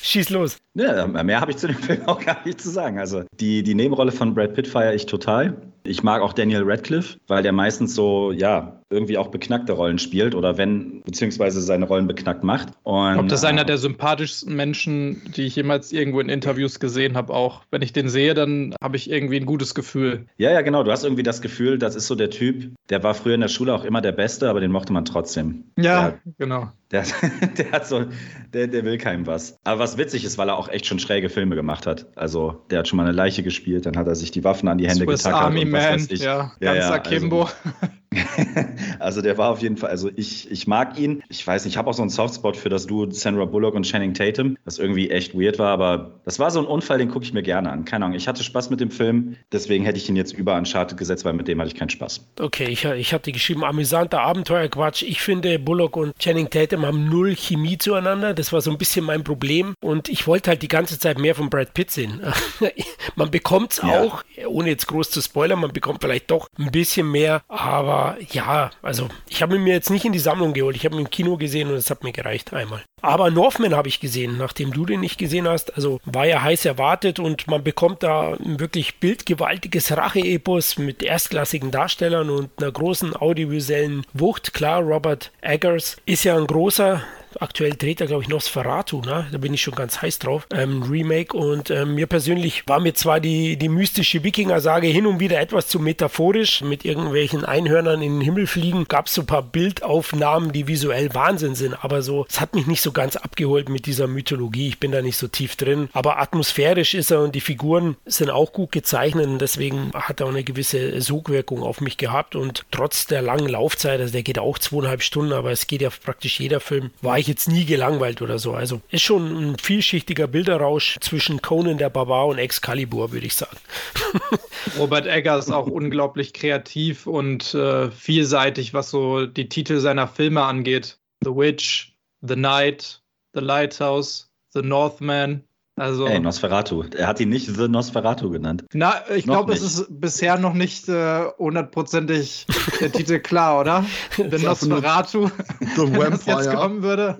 Genau, The Vampire. Das wird sehr gut äh, passen eigentlich. Aber gesehen hab, hatten keiner außer mir, nee. Doch. Ich habe ihn auch gesehen. Und? Ich fand ihn cool, muss aber auch sagen, an dem Abend habe ich mir ein bisschen zu viel aufgeladen. Da es war nämlich einer der Tage, wo ich mir dachte, jetzt habe ich mal einen freien Abend, jetzt gehst du mal ins Kino, was läuft denn gerade? Ah, Everything Everywhere All at Once. Und The Northman läuft auch noch. Habe ich mir schön um, äh, in der Hauptvorstellung Everything Everywhere All at Once angeguckt, was schon viel zu verarbeiten war auf jeden Fall. Und anschließend direkt mit fünf Minuten zwischen den Kinoseelen hin und her springen The Northman. Und dann muss ich sagen, obwohl ich den Film auch nicht schlecht fand, habe ich mir dann so nach der Hälfte gedacht, boah, jetzt sitze ich hier, glaube ich, vier Stunden gerade im Kino. Jetzt könnte der Film auch mal langsam vorbeigehen. Das will ich dem Film aber jetzt nicht unbedingt, zumindest nicht ausschließlich ankreiden. Aber ich fand schon, dass der auch hier und da einige Längen hatte. Er war auf jeden Fall super weird. Gut, das ist nun mal auch der Stil von Robert Eggers. Und ähm, der hat meiner Meinung nach auch einige der richtig coolen Szenen schon so im Trailer verbraucht. Und dann war da aber auch sehr, sehr viel Leerlauf zwischendurch. Und so diese Story an sich, die hat für mich auch irgendwie nicht so einen richtig befriedigenden Abschluss gefunden. Also irgendwie war das so, ja, weiß ich nicht. Also ich, ich konnte schon verstehen, worauf der Film so ein bisschen hinaus wollte vielleicht, diese Rache-Story. Aber ich habe mir mehr von dieser knallharten, dunklen, krassen Inszenierung gewünscht, wie sie zum Beispiel in dieser Szene ist, wo die dann dieses Dorf überfallen. Das, was eben auch schon im Trailer so ein bisschen gezeigt wurde, womit auch sehr viel Werbung gemacht wurde mit diesen Szenen, wo ähm, der Hauptdarsteller, äh, wie heißt er jetzt hier, Skarsgård, äh, Alexander Skarsgård, da durchläuft, oberkörperfrei, sieht aus wie so ein Bär. Davon hätte ich mir irgendwie noch mehr da drin gewünscht. Es war aber auch sehr, sehr viel einfach nur reden und gucken und alles war sehr dunkel, selbst tagsüber. Also ich hätte mir doch ein bisschen mehr erhofft, obwohl ich die Atmosphäre, die der geschaffen hat, nicht verkehrt fand. Und wie fandst du Everything Everywhere All at Once? Boah, das kann ich irgendwie kaum in Worte fassen, was der Film alles ist und nicht ist und anders macht. Muss aber auch sagen, also ich bin ja sowieso ein Fan von asiatischem Kino und ich habe in letzter Zeit öfter das Gefühl, ich glaube, das habe ich schon mal auch in irgendeinem äh, Podcast gesagt, vielleicht sogar auch zu dem Film, zu irgendeinem Roundup oder so. Ich habe das Gefühl bei dem Film, dass der übertriebenst gehypt wurde, teilweise auch zu Recht, weil der ein paar coole Sachen macht aber für so ein Publikum anders. Damals, als ich zum Beispiel noch nie einen koreanischen Film so richtig geguckt habe und dann habe ich mir erstmal Oldboy angeguckt.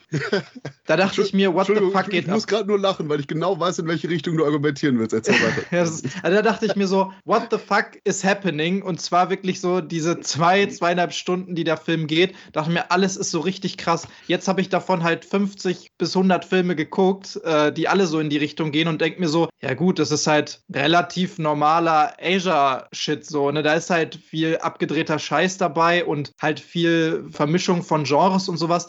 Aber alle einzelnen Sachen für sich genommen waren jetzt nichts, was mich so übertrieben krass überrascht hat, wenn man halt sehr, sehr in den diesen verschiedenen Genres unterwegs ist. Und ich fand den Film trotzdem cool und ich respektiere auch total, dass er das alles so gemacht hat, wie er es gemacht hat und die Sachen zusammengebracht hat und so. Aber ich kann nicht ganz nachvollziehen, warum der Film so übertrieben gehypt wurde und für so krass und neu und besonders empfunden wurde, sodass halt Leute wirklich mir gesagt haben, das war der heftigste Film, den ich jemals in meinem Leben gesehen habe. Das hat, keine Ahnung, meine Weltsicht verändert und sowas. Und genau solche Kritiken gab es halt wirklich.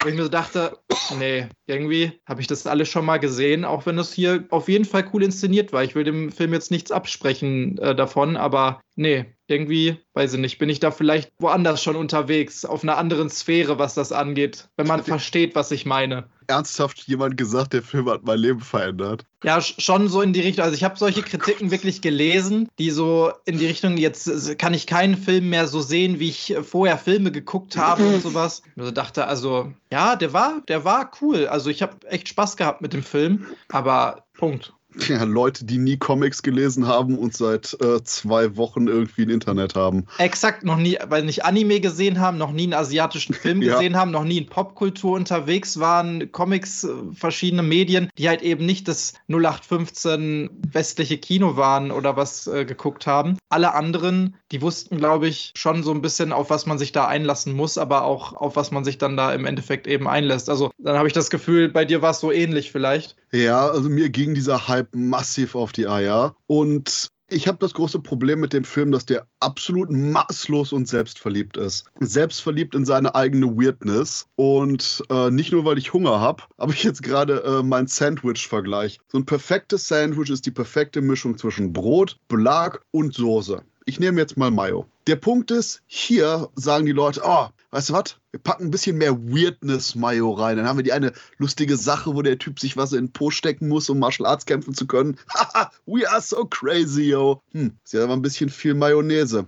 Oh ja, packen wir ein bisschen mehr Salami drauf. Äh, so Emotionssalami, die Geschichte zwischen der Mutter und ihrer Tochter. Ähm, ist zwar das Gleiche und wiederholt auch viel von dem, was wir schon wissen, aber wir müssen die Mayonnaise ausgleichen. Hm, shit, jetzt haben wir zu viel Salami. Ja, packt noch ein bisschen mehr Weirdness-Mayonnaise rein. Und das geht dann so für die nächsten zwei Stunden. Und äh, was der Zuschauer serviert bekommt, ist eine absolute Monstrosität von einem Film-Sandwich, die, wenn man das Drehbuch überarbeiten und das Ganze auf 100 Minuten, also um 40 Minuten kürzen würde, komplett auf die Highlights zurückschneiden könnte. Komplett auch eben den emotionalen Chor des Films, der ja sehr einfach gehalten ist, aber sehr intensiv ist. Und immer dann, wenn die richtigen emotionalen Beats getroffen sind, wenn auch wirklich die Mutter verzweifelt mit ihrer Tochter und langsam versteht. Und wie gesagt, es ist einfach so eine Mutter-Tochter-Entfremdungs- und Wiederangewöhnungsstory. Einmal gedreht durchs Multiversums Martial Arts Kino. Aber das Problem ist, dass alles sich so komplett im Wege steht, weil die Filmmacher gleichzeitig ihren crazy Bullshit haben wollen, aber dann immer wieder sagen wollen, oh ja, ja, Moment, Moment, Moment, wir müssen ja wieder eben kurz etablieren, was der emotionale Kern des Ganzen ist und sich dann selber dabei fangen und dadurch das Ganze zu dieser viel zu langen Laufzeit führt, die dafür sorgt, dass einfach auch die einzelne Intensität der besten Momente immer mehr schwindet und immer mehr in dieser Mischung aus Salami und Mayonnaise aufgeht. Schöne Metapher.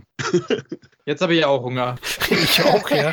Ja, der, der findet jetzt sicherlich das Kino nicht neu, aber ich muss schon sagen, dass der sehr, sehr kreativ damit umgeht mit seinen ganzen äh, Versatzstücken. Es ist so ein wildes Chaos aus bunten Bildern und den Versatzstücken aus Martial Arts, Action, Fantasy, Familiendrama, Romantik, Comedy und der hat mich sowohl staunen als auch weinen lassen. Also emotional bin ich auch mitgegangen und da ist der Christoph dem Film gegenüber einfach so kalt wie ein Stein. Ja, aber genau das, wo du sagst, die Steinszene, die war super, die war fantastisch. ja, siehst du. Die war kurz vorm Ende und da musste ich echt wieder so meinen emotionalen Bezug zu dem Film gewinnen, weil vorher irgendwie 20 Minuten einfach nur, ja, wir sind so, haha, wir sind so weird Geplärre. Ich würde es Geplärre nennen, bei dem Film war. Es war bunt, es war laut, es war Bullshit, es hat nichts zum emotionalen Fortschritt oder zur Entwicklung der Charaktere beigetragen. Es war einfach nur da, weil die Macher es gerade cool fanden und zu einem gewissen Level geht das. Zu einem gewissen Level. Der Filmtitel, der sagt es eigentlich schon. Alles überall auf einmal. Und genau das versucht der Film ja auch irgendwie durchgängig so zu bringen. Aber was mich zumindest überrascht hat, muss ich sagen, ist so ein Level von so einer Weirdness, aber beziehungsweise auch Kreativität, die auch akzeptiert wird in, ich nenne es jetzt mal in Anführungsstrichen Mainstream-Kino, weil er eben überall auch lief im Kino und auch von sehr vielen Leuten gesehen wurde, hast du eigentlich immer nur bei so äh, noch nicht mal B-Movies auf jeden Fall irgendwas, was vielleicht in so zwei Kinos dann äh, läuft, in irgendeinem so kleinen Saal und dann gehen da zwei Leute rein. Aber du hast sowas halt nicht in den Kinofilmen, die sich sonst alle angucken. Und dann wird es auch noch akzeptiert. Also da muss ich auch sagen, das hat mich tatsächlich total überrascht, wie dieser Film angenommen wurde, weil ich habe damit gerechnet, dass das so ein Ding ist, da gehe ich rein und ich finde das witzig und ich finde das ganz cool, aber äh, die meisten werden damit überhaupt nichts anfangen können. Und dann wurde er von allen so krass abgefeiert, was ich ja zum einen nicht nachvollziehen konnte, vielleicht weil ich den nicht so gehypt habe, zum anderen aber auch nicht verstehen konnte, so rein von dem, was Menschen im Durchschnitt normalerweise gut finden oder abfeiern oder nicht abfeiern. Weißt du, was ich meine? Ich verstehe das nicht. Aber das ist genau das, was du gesagt hast zu RRR. Die neue Akzeptanz etwas anderes zu schauen. Und ich denke, das und so sehr mich Superheldenfilme in der letzten Zeit wirklich angenervt oder vor allen Dingen gelangweilt haben, denke ich, ist das ein riesiger Faktor, der dabei geholfen hat, dass abstruse, absurde, in einer gewissen Realität, aber auch Schaubarkeit eben für den Mainstream zu etablieren. Ob du jetzt eben quasi die überzogenen Action- und Emotionselemente hast, wie bei RRR, oder hier, wo, wo das Ganze quasi das gleiche ist, nur eben durch den Anime-Filter à la Paprika und Co., hast du eben eine viel größere, wie du, wie du gesagt hast, Akzeptanz von den Zuschauern, das Ganze einfach mitzumachen und vor allen Dingen buy the ticket, take the ride, wie Hunter S. Thompson so schön sagt um eben sich wirklich davon berauschen zu lassen. Und ich denke, das ist auch das Beste, was diese gesamte Superheldenwelle der letzten zehn Jahre hervorgebracht hat. Dieser generelle, ich setze mich einfach hin und lass mich berauschen von dem, was gezeigt wurde, Faktor. Nicht nur eben im Sinne von, oh cool, jetzt hat irgendjemand äh, Spandex an und verprügelt jemand, während er fliegt, sondern dass das quasi schon wirklich zur Bodenrealität, zur absoluten, ja, 0815 Realität geworden ist. Und die Leute deswegen zum einen das akzeptieren, dass noch mehr kommt, als auch so eine gewisse Neugierde haben, oh, was ist denn hier hinter dem Vorhang? Anfang. Wie ist das denn, wenn wir das Ganze übersteigern und weitermachen? Das ist faszinierend und ich denke, das zeigt sich jetzt auch gerade im 2022er Filmjahr. Ja. Also am Ende würde ich sagen, kann man das nicht beschreiben, sondern muss es gesehen haben. Und ähm, besseres Lob kann man im Film eigentlich auch nicht geben, oder? Also, also ich kann den beschreiben. Na, du bestimmt mit dem Sandwich, ja. Wenn du so weitermachst, müssen wir bald abbrechen, weil ich Hunger kriege, aber. Übrigens nochmal hier Honorable Mention. Das Comeback könnte man fast sagen von Ke Hui Kwan, wenn ich ihn jetzt richtig ausgesprochen habe, den ich round. absolut nicht erkannt habe und das auch nicht ganz gecheckt habe, weil ich mir im Vorfeld auch nicht so viel davon angeguckt habe. Aber genau, Shorty aus äh, Indiana Jones und der Tempel des Todes, der kleine asiatische Junge, der damit äh, in die, um die Welt reist, den ich damals schon immer super cool fand. Also absolut kein nerviges Kind, sondern sehr cooles Kind fand ich damals immer. Und äh, jetzt nach, ja, wann ist Indiana Jones Tempel des Todes rausgekommen? Anfang der 80er, also jetzt 30, 40 Jahre, oh mein Gott, 40 Jahre her und äh, er ist wieder aufgetaucht und kriegt jetzt tatsächlich auch mal wieder ein paar mehr Rollen. Also ich fand den sehr, sehr äh, cool und sehr, sehr sympathisch auch in dem Film und was die ganze Superhelden, quasi die Seherweiterung der Zuschauer angeht. So sehr ich Everything Everywhere All at Once overhyped finde, aber wie gesagt, ich bin da bei dir, Tobias, nur irgendwie noch ein bisschen gehässiger und weniger gutmütig. Ähm, ist genau am gleichen Tag lustigerweise Doctor Strange and the Multiverse of Madness rausgekommen. Und ich denke, generell Everything Everywhere All at Once hat da auch gezeigt, ich will nicht sagen, wie man es besser macht, aber wie man es besser macht, weil du quasi da wieder ja, diese. Schon.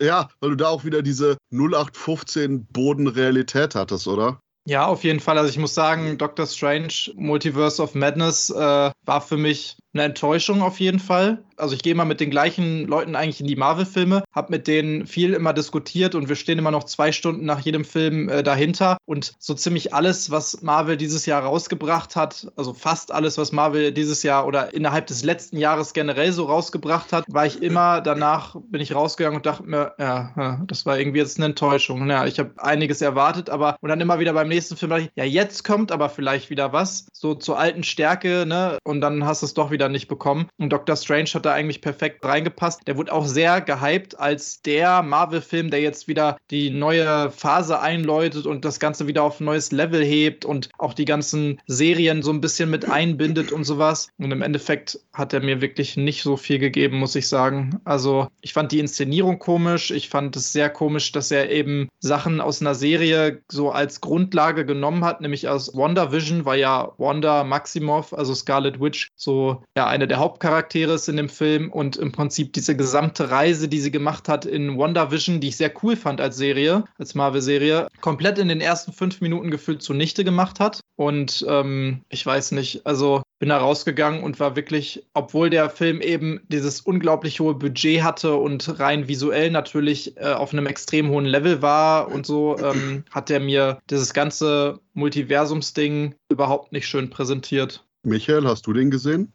Äh, ja, ich kann dem nur beipflichten. Also ich fand, als ich im Kino war, hat mich unterhalten, wie sehr Raimi aus dem Film eigentlich sein eigenes Ding gemacht hat. Der hat im Prinzip mehr für Fans von Sam Raimi getan als für Fans von Doctor Strange, glaube ich. Ich fand WandaVision auch richtig geil und fand es auch enttäuschend, was sie daraus im Endeffekt gemacht haben. Also so dafür dann diese geile Serie so gemacht zu haben, ist dann irgendwie Perlen vor die Säue gewesen. Ich mag sie immer noch in ihrer Rolle. Ich hatte so leichte Carrie-Vibes zwischendurch. Aber ich fand Doctor Strange schon immer totlangweilig und ich muss gestehen, ich habe von dem Film, ich war auch im, im IMAX, ich habe wirklich kaum etwas davon behalten. weil einfach diese ganze Marvel-Suppe im Moment sowas von austauschbar ist. Und ja, wie, wie ihr es schon gesagt habt, also Everything Everywhere All at Once, der hat viele Vorteile im Moment. Erstmal ist das, ist diese, dieses Multiversum-Gequatsche gerade so omnipräsent in der Popkultur und wird aber meistens immer nur als dieses episch, bombastisch Große dargestellt. Das war, glaube ich, ein großer Vorteil für den Film von den, von den beiden, die auch Swiss Army Man übrigens gemacht haben, dass die das so in Anführungszeichen bodenständig haben darstellen lassen. Ich glaube, Marvel kann wahrscheinlich jetzt jeden Film ins Kino bringen und es gibt einen besseren,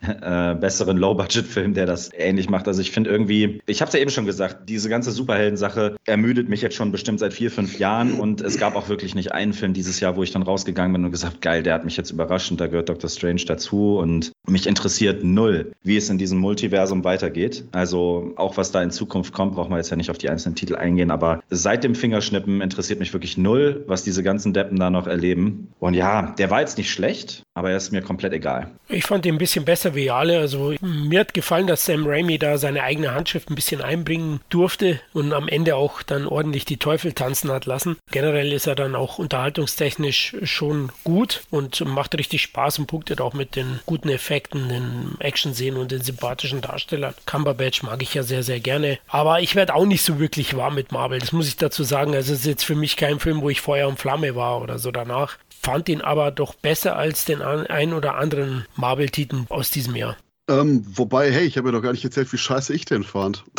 nee, aber ähm, das Beste an Doctor Strange 2 war das Making-of. Ganz kurz, ich habe mich kaputt gelacht. Der Autor, ja, ähm, die hatten irgendwie so eine Idee für den Film, aber ja, die wollten dann irgendwie Wanda Maximoff vom Ende von dem Film irgendwie böse machen. Aber nee, dann haben die, wollten die das Ganze im Film haben. Also haben die gesagt, hier, mach mal ein Drehbuch. Dann habe ich das geschrieben, fanden die Scheiße, haben weggeworfen, aber hatten schon, schon überall Sets gebaut. Dann hatte ich noch zwei Wochen Zeit. Dann habe ich einen Anfang geschrieben und da wusste ich gar nicht, was ich im zweiten Akt machen soll. Und ja, dann, dann haben wir dazu fertig gemacht. Und ich so, what? Und genauso hat es aber leider auch gewirkt teilweise. Also In was für einer Welt leben wir, wo du einem offiziellen Making-of dich stolz vor die Kamera setzt und sagst, yo Leute, wir hatten keine verfickte Ahnung, was wir getan haben. Ach, ey, das, das nervt mich schon wieder mega, weil irgendwie ist das genau das Gefühl, was ich so in den letzten anderthalb Jahren bekommen habe, jedes Mal, wenn ich einen Marvel-Film geguckt habe, wo ich das irgendwie Marvel extrem hoch angerechnet habe, dass man zumindest das Gefühl hatte und später war es ja dann auch so am Anfang natürlich noch nicht nicht. Da haben die viel ausprobiert und so, die ganzen Origin-Stories. Aber dann hatte man das Gefühl über zehn Jahre lang, dass die zumindest so einen groben Fahrplan hatten und alle Filme irgendwie so ein bisschen zusammengepasst haben und ja, das Ganze auf so was Großes, irgendwie auf so ein Finale hinläuft und äh, da alle auch an einem Strang ziehen. Und jetzt versuchen sie ja gerade so ein bisschen dieses, ich würde es auch mal wieder ein bisschen experimentelle äh, nennen, dass man jedem Regisseur so ein bisschen mehr Freiheiten lässt, seinen eigenen Stil in die einzelnen Filme reinzuziehen zu bringen. Da kommen wir gleich wahrscheinlich noch zu. Stichwort äh, Thor. Und das ist irgendwie nicht so gut gegangen, habe ich das Gefühl, in den letzten anderthalb Jahren. Und genau das vermisse ich. Das war das, was ich vorhin meinte mit, jedes Mal dachte man sich, okay, jetzt steigen sie wieder auf diesen Zug auf und jetzt haben sie diese Experimente beendet und gehen wieder in so eine etwas neue Richtung und fügen das alles wieder so ein bisschen zusammen. Aber genau das ist mit jedem Film aufs Neue, der dabei rauskam, irgendwie nicht passiert. Und wenn die Filme für sich genommen einzeln wenigstens auch noch gut werden würden, so als, als einzelnes für sich genommenes Produkt, aber leider sind das alles irgendwie schlechte Filme. Also, also naja, schlecht ist ein bisschen übertrieben, aber irgendwie gehen sie so ein bisschen gerade die DC-Route und warum? Das funktioniert nicht. Also die wollten vielleicht ein bisschen was Neues machen, aber irgendwie haben sie das ein bisschen verkackt, habe ich das Gefühl. Ist ja ganz einfach zu beantworten, weil sie keinen Plan haben für Phase 4. Ja, genau, der also, Plan fehlt. Halt Endgame halt ist Endgame, ja, es war's. Ich ja. glaube, das Highlight haben wir erlebt und jetzt, äh, ich weiß nicht, wie heißt, wer ist die neue Avengers? Secret, wie heißt Wars? Oder Wars. Secret Wars, wobei ist das nicht eine Serie? Secret Wars? Ne, du meinst Secret Invasion. Ach, Secret Invasion, ja, ich komme da schon ganz durcheinander. Wo du das gerade sagtest, von wegen die Leute, die jetzt ihren Stil reinbringen bei den Marvel-Filmen, Tobias, ich habe fast das Gefühl, das ist eher so eine Sache von, oh Leute, bitte bringt euren Stil rein, weil wir haben keinerlei Substanz. Aber was weiß ich schon? Ich bin ohnehin derjenige, der sagt, hey, der beste Marvel-Film seit Endgame war eh Eternals, von daher, was weiß ich. Ja, was weißt du? ich wollte gerade sagen, ich dachte, du sagst Morbius. nee, nee, also MCU-Film. Deswegen, okay. also so, so Marvels äh, Highlander hatte zumindest irgendwie so ein bisschen was irgendwie geartetes, was mal Tick frisch wirkte, aber das ist hier das Problem. Multiverse of Boredom ist, glaube ich, die Sache bei Doctor Strange, weil die einzige interessante, wirklich interessante und optisch coole Sache war dieser kurze Moment, wo die durch die paar Universen fliegen, irgendwie nach einem Drittel des Films. Und ich denke, das war das, was irgendwie alle anderen Leute wahrscheinlich gerne gesehen hätten wollen vom Film. Ja, was bitter für Marvel ist, zudem Tom Cruise tritt ihn dann auch noch Ende Mai in den Arsch zusätzlich und liefert ein perfektes Blockbuster-Kino der alten Schule ab, das sowohl emotional als auch dramaturgisch großartig unterhält. Und ich hatte auch meine Bedenken und ich dachte mir, ah, geht das gut mit Top Gun 2? Hm, ah, das klingt alles nicht so fein und hin und und dann gehe ich ins Kino und scheiße, mich hat's aus dem Sitz gehauen. Ja? Also das Ding ist ein fucking Meisterwerk und ich liebe diesen Film. Ich habe mir die 4K Steelbook gekauft, die normale Steelbook und den Film dann auch noch in dieser Edition mit den Karten und den Aufnähern und die ganze Scheiße, ja. Und jetzt kommt ihr Jungs. Wie findet ihr Top Gun Maverick? Ich habe den ja. noch nicht gesehen, aber kannst du mir dann eine der Blu-rays schicken, die du über hast? Das werde ich auf keinen Fall machen. du Arsch, du. du Scheiße. Ja, okay, vielleicht kriegst du. Äh, ich schau mal, ob es eine VHS gibt. Toll. Auf jeden Fall bin ich da ganz bei dir. Als Blockbuster für sich, glaube ich, der stärkste. Ja, vielleicht mit Batman zusammen. Hat mich auch mega überrascht. Ich muss dazu gestehen, die Trailer davon, die hat man ja, glaube ich, auch zwei Jahre schon um die Ohren gepfeffert bekommen, die alle irgendwie, ja, die einen waren da schon komplett hyped aufgrund der Jet-Szenen, wo ich so gar nicht hyped war, weil ich dachte, ja, okay, die, die machen das jetzt wirklich, aber sieht das jetzt irgendwie so geil aus, dass ich davon komplett mitgenommen werde, so gar nicht. Und dann habe ich den so ein, eigentlich mehr oder weniger dank der, der Möglichkeiten, die ich hier dann hatte, äh, gesehen im IMAX und wäre am liebsten direkt wieder reingegangen, weil einfach der Sound, das hatte ich so richtig in, in den Sessel gedrückt, der ganze Film eigentlich. Die, die Figuren waren aber auch cool geschrieben und weiß nicht, genau so stelle ich mir eigentlich einen Blockbuster vor. Gefällt jetzt vielleicht auch nicht jedem, dass es wieder Tom Cruise ist, der das Kino da so ein bisschen, in Anführungszeichen, oh, ich mag es eigentlich nicht, aber rettet, äh, sage ich jetzt mal. Wobei so eine Aussage kann man auch zerpflücken bis zum geht nicht mehr. Aber ich fand auf jeden Fall, der hat Kino wieder so sehenswert gemacht und ich finde es total geil, dass der Film am Ende der sein wird, der wahrscheinlich, was, was Mad Max Fury Road vor vielen Jahren mal war, so, ja, ich sag mal, in einem stärkeren Jahr vielleicht gar nicht so oft erwähnt worden wäre. Feiere ich das aber umso mehr, dass er in diesem Jahr jetzt gerade so weit oben steht in der Gunst aller, fast aller Kritiker. Ja, im Detail will ich gar nicht so krass jetzt drauf eingehen, weil man den einfach, ja, wer noch nicht gesehen hat, sollte das auf jeden Fall schnell nachholen. Ich könnte mir vorstellen, dass der sogar jetzt noch in dem einen oder anderen Kino hier und da mal nochmal gezeigt würde. Lohnt sich auf jeden Fall und für Tom Cruise-Fans sowieso ein Must. Wo du sagst, jetzt wird mir erstmal klar, dass der halt schon im Mai oder was ins Kino hier gekommen ist, aber der läuft, glaube ich, fast durchgängig seitdem hier bei uns im UCI, zumindest irgendwie ein, zweimal die Woche noch. Zurecht. Für mich ist der Film fast über jeden Zweifel erhaben. Richtig, würde ich auch sagen. Den muss man erleben, wie Micha gesagt hat. Und am besten vor der großen Leinwand oder in der 4K mit 50 Zoll Fernseher. oder so. Ich weiß es nicht, habe ich nicht. Leute, ich wohne hier in der, ich wohne in München. Wir haben eine 10 Quadratmeter Wohnung. da da reicht es leider nicht, aber kann den nur empfehlen. Also ich war echt begeistert und muss sagen, Wahnsinn. Bravo Tom. Ohne jetzt so euphorisch zu werden gegenüber Tom Cruise. Nee, Cruise ja, aber da kann man eigentlich, ich werde nicht müde, das zu sagen, egal was man von dem Typen vielleicht menschlich hält, du musst ja nicht mit dem zusammen zu Abend essen, du musst dir nur seine Filme Richtig. angucken und eigentlich so ziemlich alles, was der raushaut, ist geil. Also zumindest was die Action angeht und der Typ, der liebt definitiv äh, sein Handwerk und macht es auch einfach gut. Das ist meiner Meinung nach einer der besten, also wenn du so dieses Gesamtpaket nimmst, einer der besten der Branche, auch schon seit langer Zeit und der wird immer nur krasser irgendwie mit dem Alter. Jetzt kam ja vor kurzem hier, hatten wir uns ja auch noch drüber unterhalten, ne, dieses YouTube-Video äh, raus von diesem Stunt, was ja jetzt schon so zur Tradition geworden ist zum nächsten Mission Impossible. Auch wieder unglaublich, was da reingesteckt wird, dass er zwei Jahre lang da jeden Tag gefühlt zwei Stunden sich irgendwie was Neues aneignet an Fähigkeiten, nur um das dann selber machen zu können innerhalb des Films. Und da kann mir keiner was erzählen. Auch alle sagen, oh ja, aber Tom Cruise, Tom Cruise. Ja, Junge, halt die Fresse. Jeder Film von dem ist ist einfach so geil, dass es wieder so ein fast ein neuer Meilenstein äh, ist, was die Action angeht. Und äh, dieser Film, also da finde ich es eigentlich nur schade, dass ich mir den nicht jedes Mal, wenn ich mir den nochmal angucken möchte, den nochmal im IMAX im Kino genießen kann, sondern dann eben wirklich, wie du sagst, zu Hause irgendwie auf dem eigenen Fernseher gucken muss, weil das Ganze da natürlich nicht so wirkt. Aber ja, ich saß da wirklich das erste Mal seit, seit langer Zeit wieder im Kino und habe so meine Fingernägel im Sitz vergraben gehabt und saß so auf der Kante nach vorne gebeugt, weil ich das so so spannend fand, einfach was da gerade passiert ist. Einfach geil. Absolut. Kauleiste haut's dir runter. Die letzte halbe Stunde ist ja ein genetisches Meisterwerk. Also Wahnsinn. Ähm, und ich dachte mir dann schon. Jetzt hast du gerade genetisches Meisterwerk gesagt. er meinte Tom Cruise damit. Props ja. an seine Eltern. Fantastic. Kinetisch habe ich gesagt, lieber Christoph. Ach, Kine. Ah, okay. Du unterstellst mir wieder einen Sprachfehler. Ja, Wahnsinn. Ja, eure bayerischen Eugenik-Experimente, was weiß ich, was da rausgekommen ist. Nur das Beste, mein Freund. Weißwürst, Leberkas. Also. Tom Cruise, ja, genau. Mal schauen, wohin die Mission als nächstes hinführt. Ja, wahrscheinlich in die Alpen. PS, eine, eine Woche vor ähm, eurem komischen äh, Fliegermann-Film war X im Kino, der ganz nett war. Ehrlich, war der ganz nett. Der klingt so nach Porno, aber erzähl mal. Ja, du hast Ty West, der irgendwie der super gehypte Schau äh, Schauspieler, sag ich schon, äh, Horrorregisseur ist. Du hast Porno-Crew irgendwo auf einer Farm und dann hast du quasi die Slasher-Variante von äh, Dirty Grandpa, The End. Und alle so, oh ja, Masterwerk. Hm, ja, ja, nee, hm, keine Ahnung. Fehlt die Intensität, hat ein bisschen 70s-Vibe, geht aber nicht weit genug dafür. Für einen 70-Film über Porno-Sachen bei einem Slasher-Killer ist das Ganze viel zu züchtig. Ist nett gemacht. Netter Film. Man könnte meinen, du bist total versaut, weil der Film, der, der langt dir nur noch ein, ein müdes Lächeln ab. Ja. Also bei einem 70er-Film über eine Porno-Crew ist da definitiv zu wenig Bursch.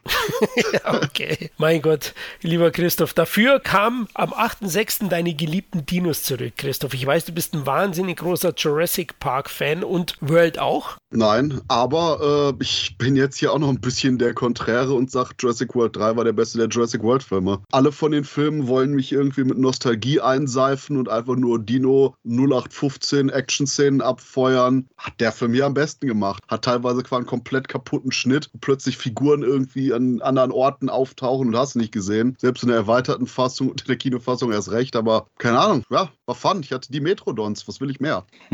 Du bist aber anspruchslos. Micha, du bist ja, ja auch ein Fan der Reihe, ne? Äh, also ein Fan der alten Reihe. Ja, meine ich ja, natürlich. Sorry. Ich muss schon auf mein Image achten hier. okay.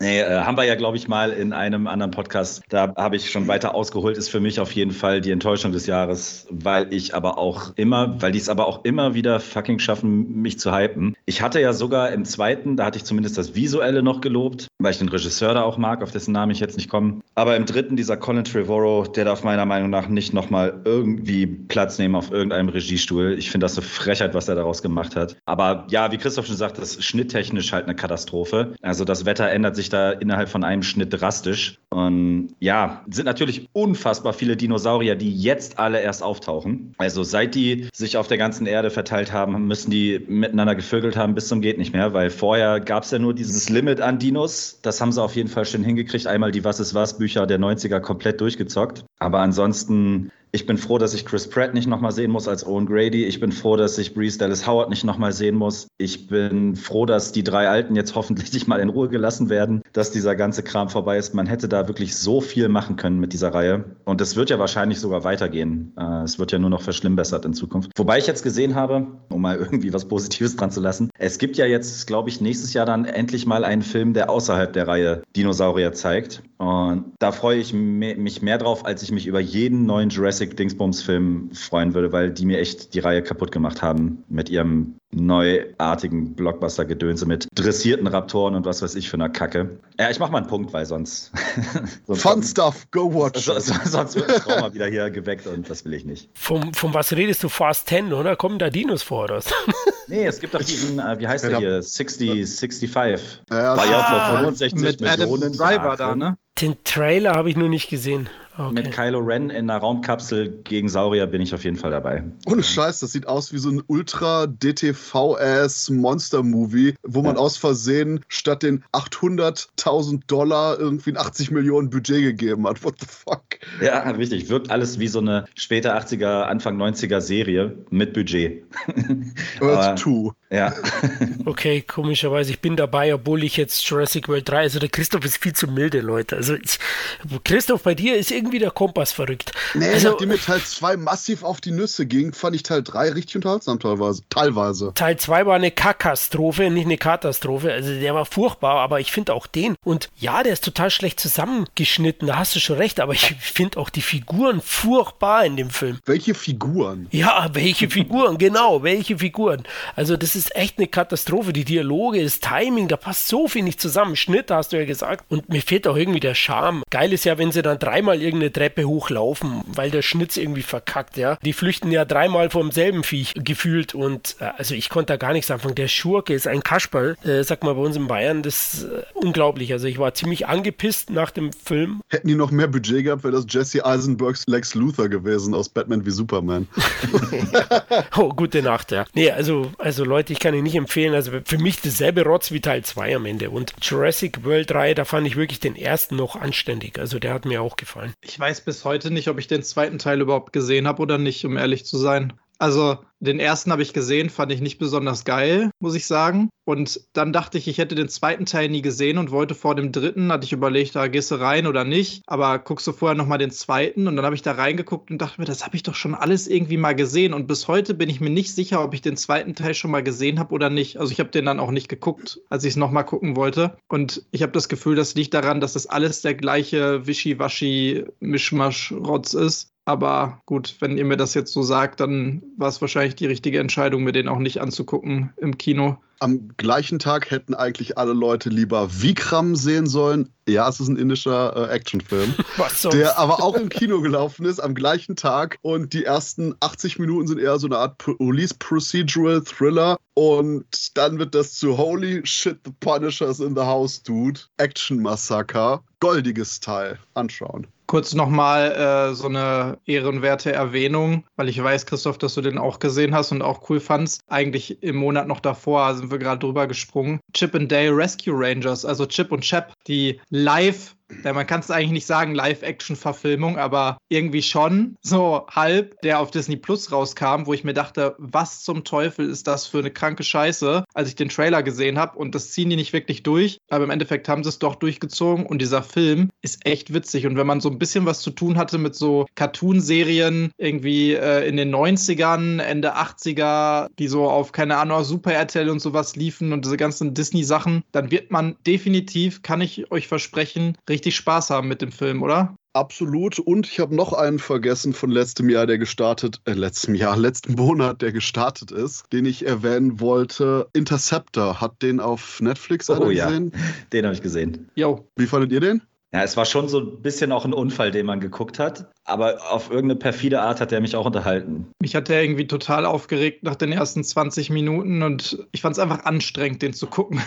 Ja, das Problem ist, du hast einmal, äh, für Leute, die nicht wissen, was es ist, wir haben einmal Elsa Pataki als strafversetzte äh, Powerfrau in so einem Missile-Command-Teil, wo Terroristen hinwollen, um Bomben zu schicken, bla. Eigentlich cool, sie hat einen Raum, den sie von Terroristen freihalten muss, wo immer wieder Typen reinkommen und sie die actionmäßig mit One-Linern platt macht. Das ist eigentlich ganz cool. Das sind 50% des Films, denn die anderen 50% des Films sind Sexual Harassment Bad. What? Das Problem an der Sache ist, dass diese Powerfrau, die animäßige Kopfnüsse, Prügeleien und Sprüche verteilt, nicht ansatzweise zusammenpasst mit der, oh nein, da, da, da wollte mir der eine General an den Po fassen, Frau irgendwie zusammenpasst. Und ich habe kein Problem, dass das der Grund ist dafür, dass sie versetzt wurde. Macht das so, dass irgend so ein Arschloch-General so, hey Süße, greift dir so voll an den Arsch und sie holt aus und bam, haut dem so voll den Kopf durch seinen eigenen Tisch und sagt so, oh shit shit. Und wird dann dafür versetzt und das Ganze kann man dann nachher noch aufziehen. Okay, cool. Das passt in den Ton der restlichen Action-Szenen rein. Aber hier hast du so einen massiven Cut jedes Mal zwischen, hey, wir haben B oder C, Movie stirbt langsam on a Missile Base zu, oh no, sexuelle Gewalt, yo. Tragik, Drama, Gedöns und dann versucht auch noch das Finale, das irgendwie zu kombinieren, wo ich sage, nein, Leute, entweder A oder B, aber bitte jetzt nicht beides hier kombinieren kombinieren, denn das ist so ungelenk und wie Tobias sagte, so ein cineastischer Unfall, wo ich mich echt frage, ob die einfach nur am Anfang irgendwie einen B-Movie-Actionfilm machen wollten und Netflix so, hat aber nicht genug aktuelle Themen und hey, wie wär's, wenn wir uns über sexuelle Belästigung machen? Netflix, take the money. Keine Ahnung, das ist meine Erklärung, warum der Film so kaputt ist, wie er jetzt wirkt. Ist wahrscheinlich echt so. Weil wir jetzt gerade noch irgendwie im Mai drin sind, wollte ich noch Old Henry erwähnen. Der ist von 2021, ist aber dank äh, Koch Media oder wie sie jetzt auch immer heißen, kann ich nicht aussprechen als Bayer. Christoph, hilf mir mal, wie heißen die jetzt? Plyon. Okay. Ich bin selber noch nicht ganz sicher. Okay. Äh, die haben den im Heimkino veröffentlicht am 19. Mai 22 und ich war sehr angetan. Ist für mich einer der Highlights in meiner Top 10 des Jahres. Es ist ein wendungsreicher Spätwestern mit einem grandiosen Tim Blake Nelson in der Hauptrolle und einem auch wirklich guten Stephen Dorff als Gegenspieler. Mir gefällt da besonders der düstere Look des Westerns und äh, die kompromisslose Inszenierung von Drehbuchautor und Regisseur Pochirolli. Hoffentlich spreche ich ihn richtig aus. Und ähm, somit ist für mich äh, Old Henry eine echte Überraschung gewesen und zählt mit Abstand zu den besten Western der letzten Jahre, Leute. Also Old Henry anschauen. Gut, dann sind wir jetzt wieder im Juni und äh, da sind ja einige gestartet. Also die Sommerblockbuster sind gefühlt erst in dem Monat so richtig losgegangen. Also wir hatten jetzt Jurassic World 3 und am ähm, 16.06. kam Lightyear. Hat den einer von euch gesehen? Yes, ich habe eine Woche zuvor Bell gesehen, den äh, hochgelobten Anime über ein junges Mädchen, was sich eine virtuelle Superstar-Realität äh, erarbeitet hat im Cyberspace. Und hat jemand Summer Wars gesehen? Das ist quasi die romantische Variante von Summer Wars. Okay, gut. Ja, machen wir mit Lightyear weiter. Problem ist, ich würde den Film echt gerne weniger mögen. Der ist so unglaublich öde. So sehr gar nichts passiert in dem Film. Ist es Interstellar für die Krabbelgruppe.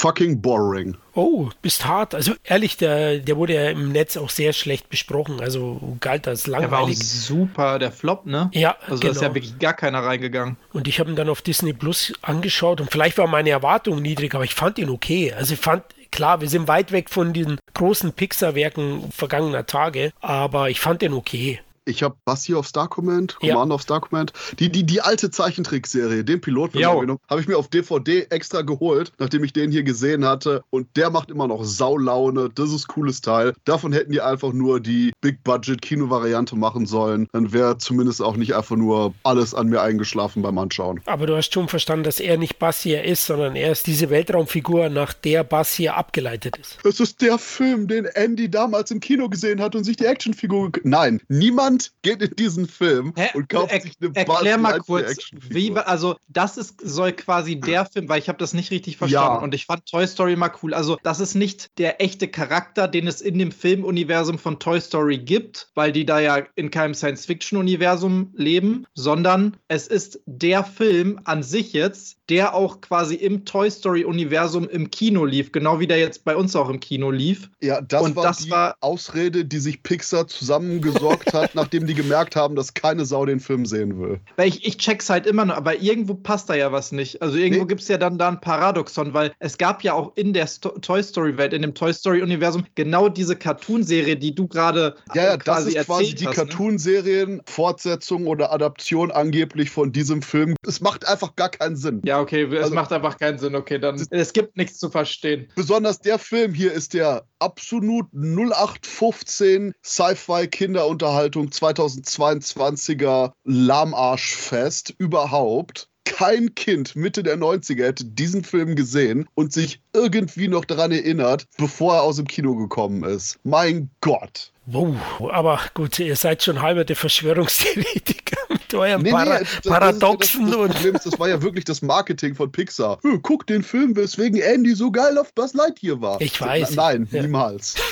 ja, also auch gar nicht Verschwörungstheorie, weil, wie gesagt, ich fand Toy Story total geil, aber ich habe es einfach nicht verstanden. Ich habe den Film auch nicht gesehen, deswegen hätte ja sein können, dass das da irgendwie erklärt wird. Nein. Aber mir hat das alles irgendwie keinen Sinn, weil ich dachte, wenn das jetzt im Toy Story-Universum spielt, einfach wie, wie alle anderen Toy Story-Filme da auch drin spielen, nur halt in der Zukunft, dann macht es ja keinen Sinn, weil Buzz Lightyear gab es ja auch früher schon mal als in dem Universum 100 Jahre früher oder wann immer Lightyear spielt. Nee, nee, wie ähm, gesagt, stopp, stopp, stopp. Die Sache ist, es war der Film, der angeblich im Toy Story-Universum lief, zu dem es dann nachher die Zeichentrickserie gab, die wir als Buzz Lightyear Star Command gesehen haben. Okay. Und es war der Film, wo Andy angeblich, ja, wie gesagt, einfach nur Marketing-Bullshit. Macht einfach nicht viel Sinn, okay. Sonst, sonst hätte er ja Buzz Lightyear geheißen, der Film. Der heißt nur Lightyear. Also ganz genau müsst ihr aufpassen. Florian, raus. Halt dich einfach nur aus der Diskussion raus. Vergiss es Gibt es da auch diesen Sorg? Also den ja, von ihm? Der Punkt ist, das Uninteressanteste, was du dir bei einer Zeitreisen-Story wie der hier vorstellen kannst, was die mit Sorg machen, ist das, was sie tun. Es ist, wie gesagt, es ist so interstellar für die Babykrabbelgruppe, es ist schmerzhaft. Aber Vielleicht lasse ich mir den nochmal irgendwie nebenbei laufen, wenn ich irgendwas anderes mache. wenn du dringend eine Runde Schlaf brauchst, weil das ist die beste Lösung dafür. Naja, so hart ist es, wie gesagt, nicht, finde ich. Aber lasst uns eine Woche später die Filmstarts anschauen und da war nämlich ein echtes Highlight für mich dabei. Einer meiner drei Lieblingsfilme des Jahres, nämlich Elvis von Buzz Lerman. Ich war richtig begeistert, habe den im Kino angeschaut und ja, Lerman schafft es, ein super nostalgisches Biopic über Elvis zu inszenieren und liefert dabei einen unglaublich mitreißenden Bilderrausch und damit auch ein perfektes Tribute zu ihm. Also hier wird ja der Aufstieg und Fall der Musiklegende mit schnellen Schnitten, Splitscreen-Aufnahmen und pulsierenden Beats inszeniert. Äh, Das reißt einen regelrecht mit. Ich war total begeistert. Also von Anfang an eine unglaubliche Visualisierung und ein wahnsinnig guter Hauptdarsteller. Austin Butler heißt er, wird auch in Dune Part 2 nächstes Jahr mitspielen. Da freue ich mich schon drauf. Und der hat ja auch einige Nominierungen schon bekommen. Ich glaube, Golden Globe ist er nominiert, auch der Butler, für seine Elvis-Darstellung. Und er ist fantastisch. Und trotz der schrill lauten Inszenierung, so wie bei Lerman ja typisch, vergisst der Film nicht, auch Emotionen und Tragik rüber zu bekommen. Also klar werden dabei ein paar Sachen wie Elvis Liebesgeschichte, ja, die so ein bisschen kontrovers ist mit Priscilla, die ja sehr jung war, wo er sie kennengelernt hat, nicht so kritisch betrachtet, aber er baut es, finde ich, schon sehr schmeichelnd ein und sehr gut. Und insgesamt finde ich, ist es ein richtig gelungenes Biopic und einer der besten der letzten Jahre, das vor allem eben von seiner audiovisuellen Wucht lebt und eigentlich auch im Kino gesehen werden muss. Hat den einer von euch gesehen? Jo, auf jeden Fall. Ist auch in meiner Top 5 auf jeden Fall mit dabei. Ich habe den mittlerweile auch schon zwei bis dreimal geguckt. Einmal mit Freunden nochmal, einmal nochmal mit der Family. Meinungen gingen eigentlich immer nur so in kleinen Details auseinander. Also ich bin da ganz bei dir. Ich fand der Film, das ist so ein bisschen wie bei Bohemian Rhapsody, der macht es einem leicht, sich so von dem Gezeigten so einnehmen zu lassen und mal eben die ein oder andere kritische Sache auch gerne auszublenden, was ja vollkommen okay ist. Ich finde auch Austin Butler als Elvis sehr cool. Ich finde auch die Inszenierung, die finde ich fast schon cringe, aber im guten Sinne cringe. Also gerade in den jungen Jahren fast schon sektiös so übergeschminkt haben, wie die Leute auf ihn reagieren und so, war alles so ein bisschen drüber, aber ich fand, das passte sehr gut zum Film, um zu zeigen, was der im Nachhinein dann eben ausgelöst hat und dass es vor allen Dingen auch gegen ihn verwendet wurde oder beziehungsweise sich gerecht hat in den späteren Jahren und so. Eben die Inszenierung deswegen auch so richtig gut. Ich bin sonst kein großer Buzz Lerman-Fan, sage ich direkt. Und ich fand, dass das hier alles so vom Storytelling her ganz gut passte. Wie gesagt, die, die Priscilla Presley-Geschichten und so, das ist halt ein Elvis-Film, so wie Bohemian Rhapsody, Rhapsody in Queen Fanservice ist. Das muss man schon anerkennen. Und ich glaube, es hätte anders auch nicht funktioniert, weil gefühlt ist es seit vielen, vielen Jahren der erste richtige Elvis-Film und hätte man daraus dann so einen, ey, Elvis war eigentlich ein blöde Sau-Film gemacht, glaube ich, wäre das ein Boomerang geworden. Das heißt, der musste auch so sein. Und von dem ganzen Inszenatorischen für mich top. Die, die beste Szene überhaupt, dieses Open-Air-Konzert, ich glaube, es war ein Baseballstadion oder whatever, wo auf jeden Fall vorher so schon angekündigt wird, schnipp nicht mal mit dem Finger, sonst gibt's äh, Ärger und so und wie sich das so suspense-mäßig auflädt und in diese Schläge, Massenschlägereien und so ausartet und so richtig geil inszeniert. Und später dieses Verkümmern von Elvis, nenne ich das jetzt mal. Ich habe es einmal mit meinen Eltern geguckt, einfach mal, um deren Reaktionen so, so ein bisschen mitzukriegen. Die, die erste Reaktion war, wann fängt er denn endlich an, scheiße auszusehen wegen, der, wegen den Tabletten? Also das hat den äh, bisschen zu lang gedauert, beziehungsweise zu ad hoc. Das war so deren Wahrnehmung. Und am Anfang, dass die Frauen derart kurz davor waren, ihn zu vergewaltigen. Äh, die haben ja schon einen Orgasmus bekommen, wenn ja, der die nur angeguckt hat. Zitat, Zitat Mutter, mein Gott, die haben ja gleich alle nasse Hosen. Ähm, also das waren so die zwei Sachen, äh, die denen so ein bisschen negativ aufgefallen sind. Aber ansonsten waren die halt auch komplett drin und sagten, ja, völlig verdient der Hype um den Film. Und ich finde das auch. Also ich hatte auf jeden Fall meinen großen Spaß damit. Ich habe von der gleichen Woche noch My Hero Academia 3 geguckt. Okay, gut. Ein gutes Gespräch. Weiter geht's.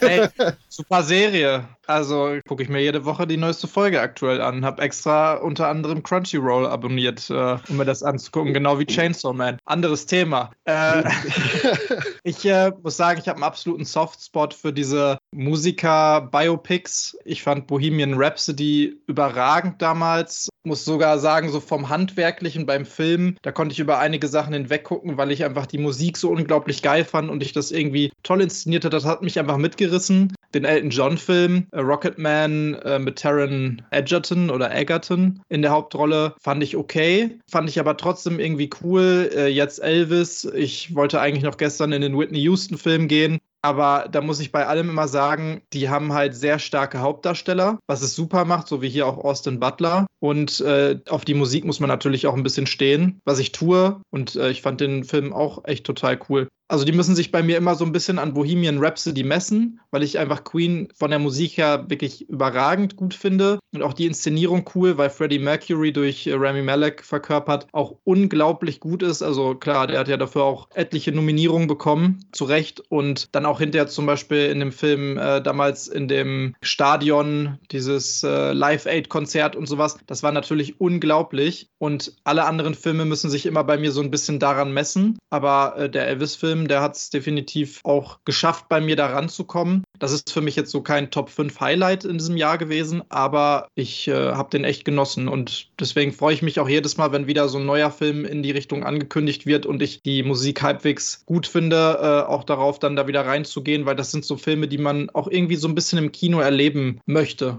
Boah, Bohemian Rhapsody war eine der übelsten Geschichtsfackereien überhaupt bei den ganzen Biopics. Auf jeden Fall, gebe ich dir hundertprozentig recht aber das war mir vollkommen egal, weil ich es genossen habe, mich einfach reinziehen zu lassen. That's fair. Dito, ja, ich bin ja nicht bei Discovery Channel, sondern im Kino. Und da brauche ich das. So nämlich. Du, ich bin Münchner, ich kenne Freddy. der hatte einige Sachen. Blut. Der hat ja einige Sachen abgezogen. Ja, am 23. kam noch ein Film, den ich recht gut fand, nämlich The Black Phone, der Horror-Thriller von Scott Derrickson nach, nach einer Kurzgeschichte von King Spross Joe Hill. Ja, also insgesamt fand ich den Film sehr, sehr spannend gemacht. Ethan Hawke spielt hier ja einen Kinderfänger, eigentlich an sich sehr einfach gehalten und ja, der hat wahnsinnig viele Stephen King Vibes. Ja, ist ja Joe Hill, ist ja ein King Spross und dadurch kommt schon so, dass es so ein bisschen S durchscheint. Das spielt in den 70er Jahren, hat also auch so 70s Setting, aber das fand ich auch richtig gelungen. Und die Darsteller eben neben Ethan Hawke, auch die Kinderdarsteller oder Jugenddarsteller, sind wahnsinnig gut gewesen. Und deswegen muss ich sagen, war ich positiv überrascht und kann den auch nur empfehlen. Also Black Phone war für mich einer der besten Genrebeiträge 2022. Darf ich ganz kurz noch, noch einspringen, weil ich glaube, in der Woche davor kam der raus. Würde ich schon gern noch Massive Talent oder The Unbearable Weight of Massive Talent erwähnen. Ja, da, da wäre ich auch nochmal danach drauf eingegangen, ja.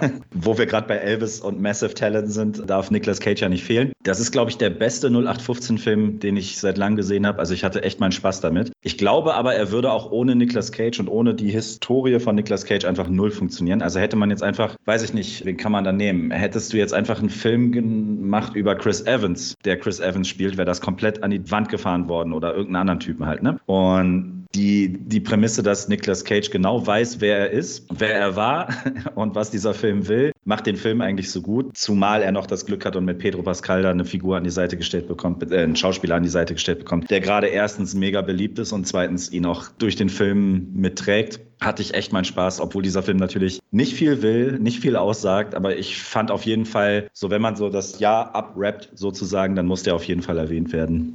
Ja, Dito, finde ich genauso, wie du das findest. Ich hatte richtig viel Spaß mit dem Film im Kino und weiß auch nicht, woran das liegt. Also ob das daran liegt, dass er sich überhaupt nicht ernst nimmt oder sich eben doch auf eine Art ernst nimmt weil das ist immer so eine Mischung und so ein Hin und Her, finde ich, bei dem Film. Aber immer so, dass ich da hundertprozentig mit äh, an Bord bin. Und genau wie du sagst, dieser Film, der ist perfekt zugeschnitten auf Nicolas Cage. Der ist da im Herzen, sowohl als Schauspieler als auch als der Charakter, den er ja spielt. Er spielt quasi nicht Nicolas Cage mit C, sondern er spielt eine leicht Nick. abgewandelte Form Nick Cage mit K, was schon so ein bisschen vielleicht zeigen sollte, ja, das ist jetzt nicht hundertprozentig eins zu eins ich, aber irgendwie wissen wir schon, dass es die Persona ist, die quasi so aufgebaut wurde über die Jahre im, im Internet, die ich verkörper, angeblich. Finde ich total cool, dass so ein Film gemacht wurde und eigentlich alle, mit denen ich da drin war, die fanden ihn auch genauso witzig. Also. Wahnsinn, das ist ja wie bei Buzz Lightyear fast schon. Nee, habe ich auch gesehen, habe ich erst nachgeholt jetzt äh, im November im Heimkino. Ähm, ja, ist in erster Linie eine Liebeserklärung eben an, an Nick Cage. Ich mag den auch wahnsinnig gern, den Nicky. Und deswegen habe ich auch meinen Spaß gehabt gehabt. Meine Frau war nur genervt. Nach einer halben Stunde ging sie aus dem Zimmer, weil sie hasst Nicolas Cage. ja, gut. Ist nicht die Zielgruppe. Ja, richtig. Sie kann den Typ nicht sehen und deswegen, ich denke, unsere Hörer mögen den alle und Pedro Pascal hast du auch gesagt, der passt super zusammen mit Cage und die haben eine super Chemie. Diese Bromance, ja, diese Chemie, die die haben, ist einfach so unglaublich gut. Man freut sich ja. die ganze Zeit wirklich einfach nur, wenn die beiden irgendwie was miteinander zu tun haben. Das ist so richtig irgendwie was fürs Herz. Also ohne das zu übertreiben, das war irgendwie so richtig schön, die beiden zusammen zu sehen. Kennt denn irgendjemand so die Hintergründe davon? Weil ich muss sagen, ich habe mir das damals gar nicht so angeguckt. Ich habe das alles so akzeptiert. Aber ist Nicolas Cage da irgendwie selbst großartig involviert gewesen, was die Produktion oder das Drehbuch anging? Oder ist da jemand, der selber großer Fan ist, auf ihn zugekommen und hat gesagt, boah, ich habe da so ein geiles Drehbuch, also genauso wie es quasi in dem Film gezeigt wird? Ich weiß nichts darüber. Ich auch nicht, aber ich könnte es mir vorstellen, ja, dass es ein bisschen ähnlich lief. Ja. Das ist ja das, was den Film auch so ein bisschen besonders macht, weil es ist ja der erste Film, glaube ich, seit zehn oder elf Jahren, der wirklich Nicolas Cage bundesweit sozusagen, sage ich jetzt mal, in die Kinos gebracht hat oder nationenweit. Klar, es gab noch Mandy dazwischen, so, so kleine Highlights, aber im Prinzip, glaube ich, der erste seit zehn oder elf Jahren, seit dieser Magier- und Ghost Rider-Geschichte und so. Und ich habe immer bei Massive Talent so ein bisschen das Gefühl gehabt, natürlich darf man, muss man immer vorsichtig sein, wenn man im Anschluss sagt, der soll ja ironisch und so, und so sein und so weiter. Bei dem habe ich die ganze Zeit das Gefühl, die haben das geschafft, diesen Nicolas Cage-Vibe der letzten zehn Jahre, also der ganzen B- und C-Movies, absichtlich aufrechtzuerhalten, ohne dass es wie ein Sharknado wirkte. Also die haben das absichtlich so reduziert gehalten und das hat den Film so ein bisschen besonders für mich gemacht. Also es gab ja wirklich nicht eine Szene, wo, wo das Gefühl hat, das ist eigentlich wirklich fürs Kino gemacht. Also im Prinzip hat man ja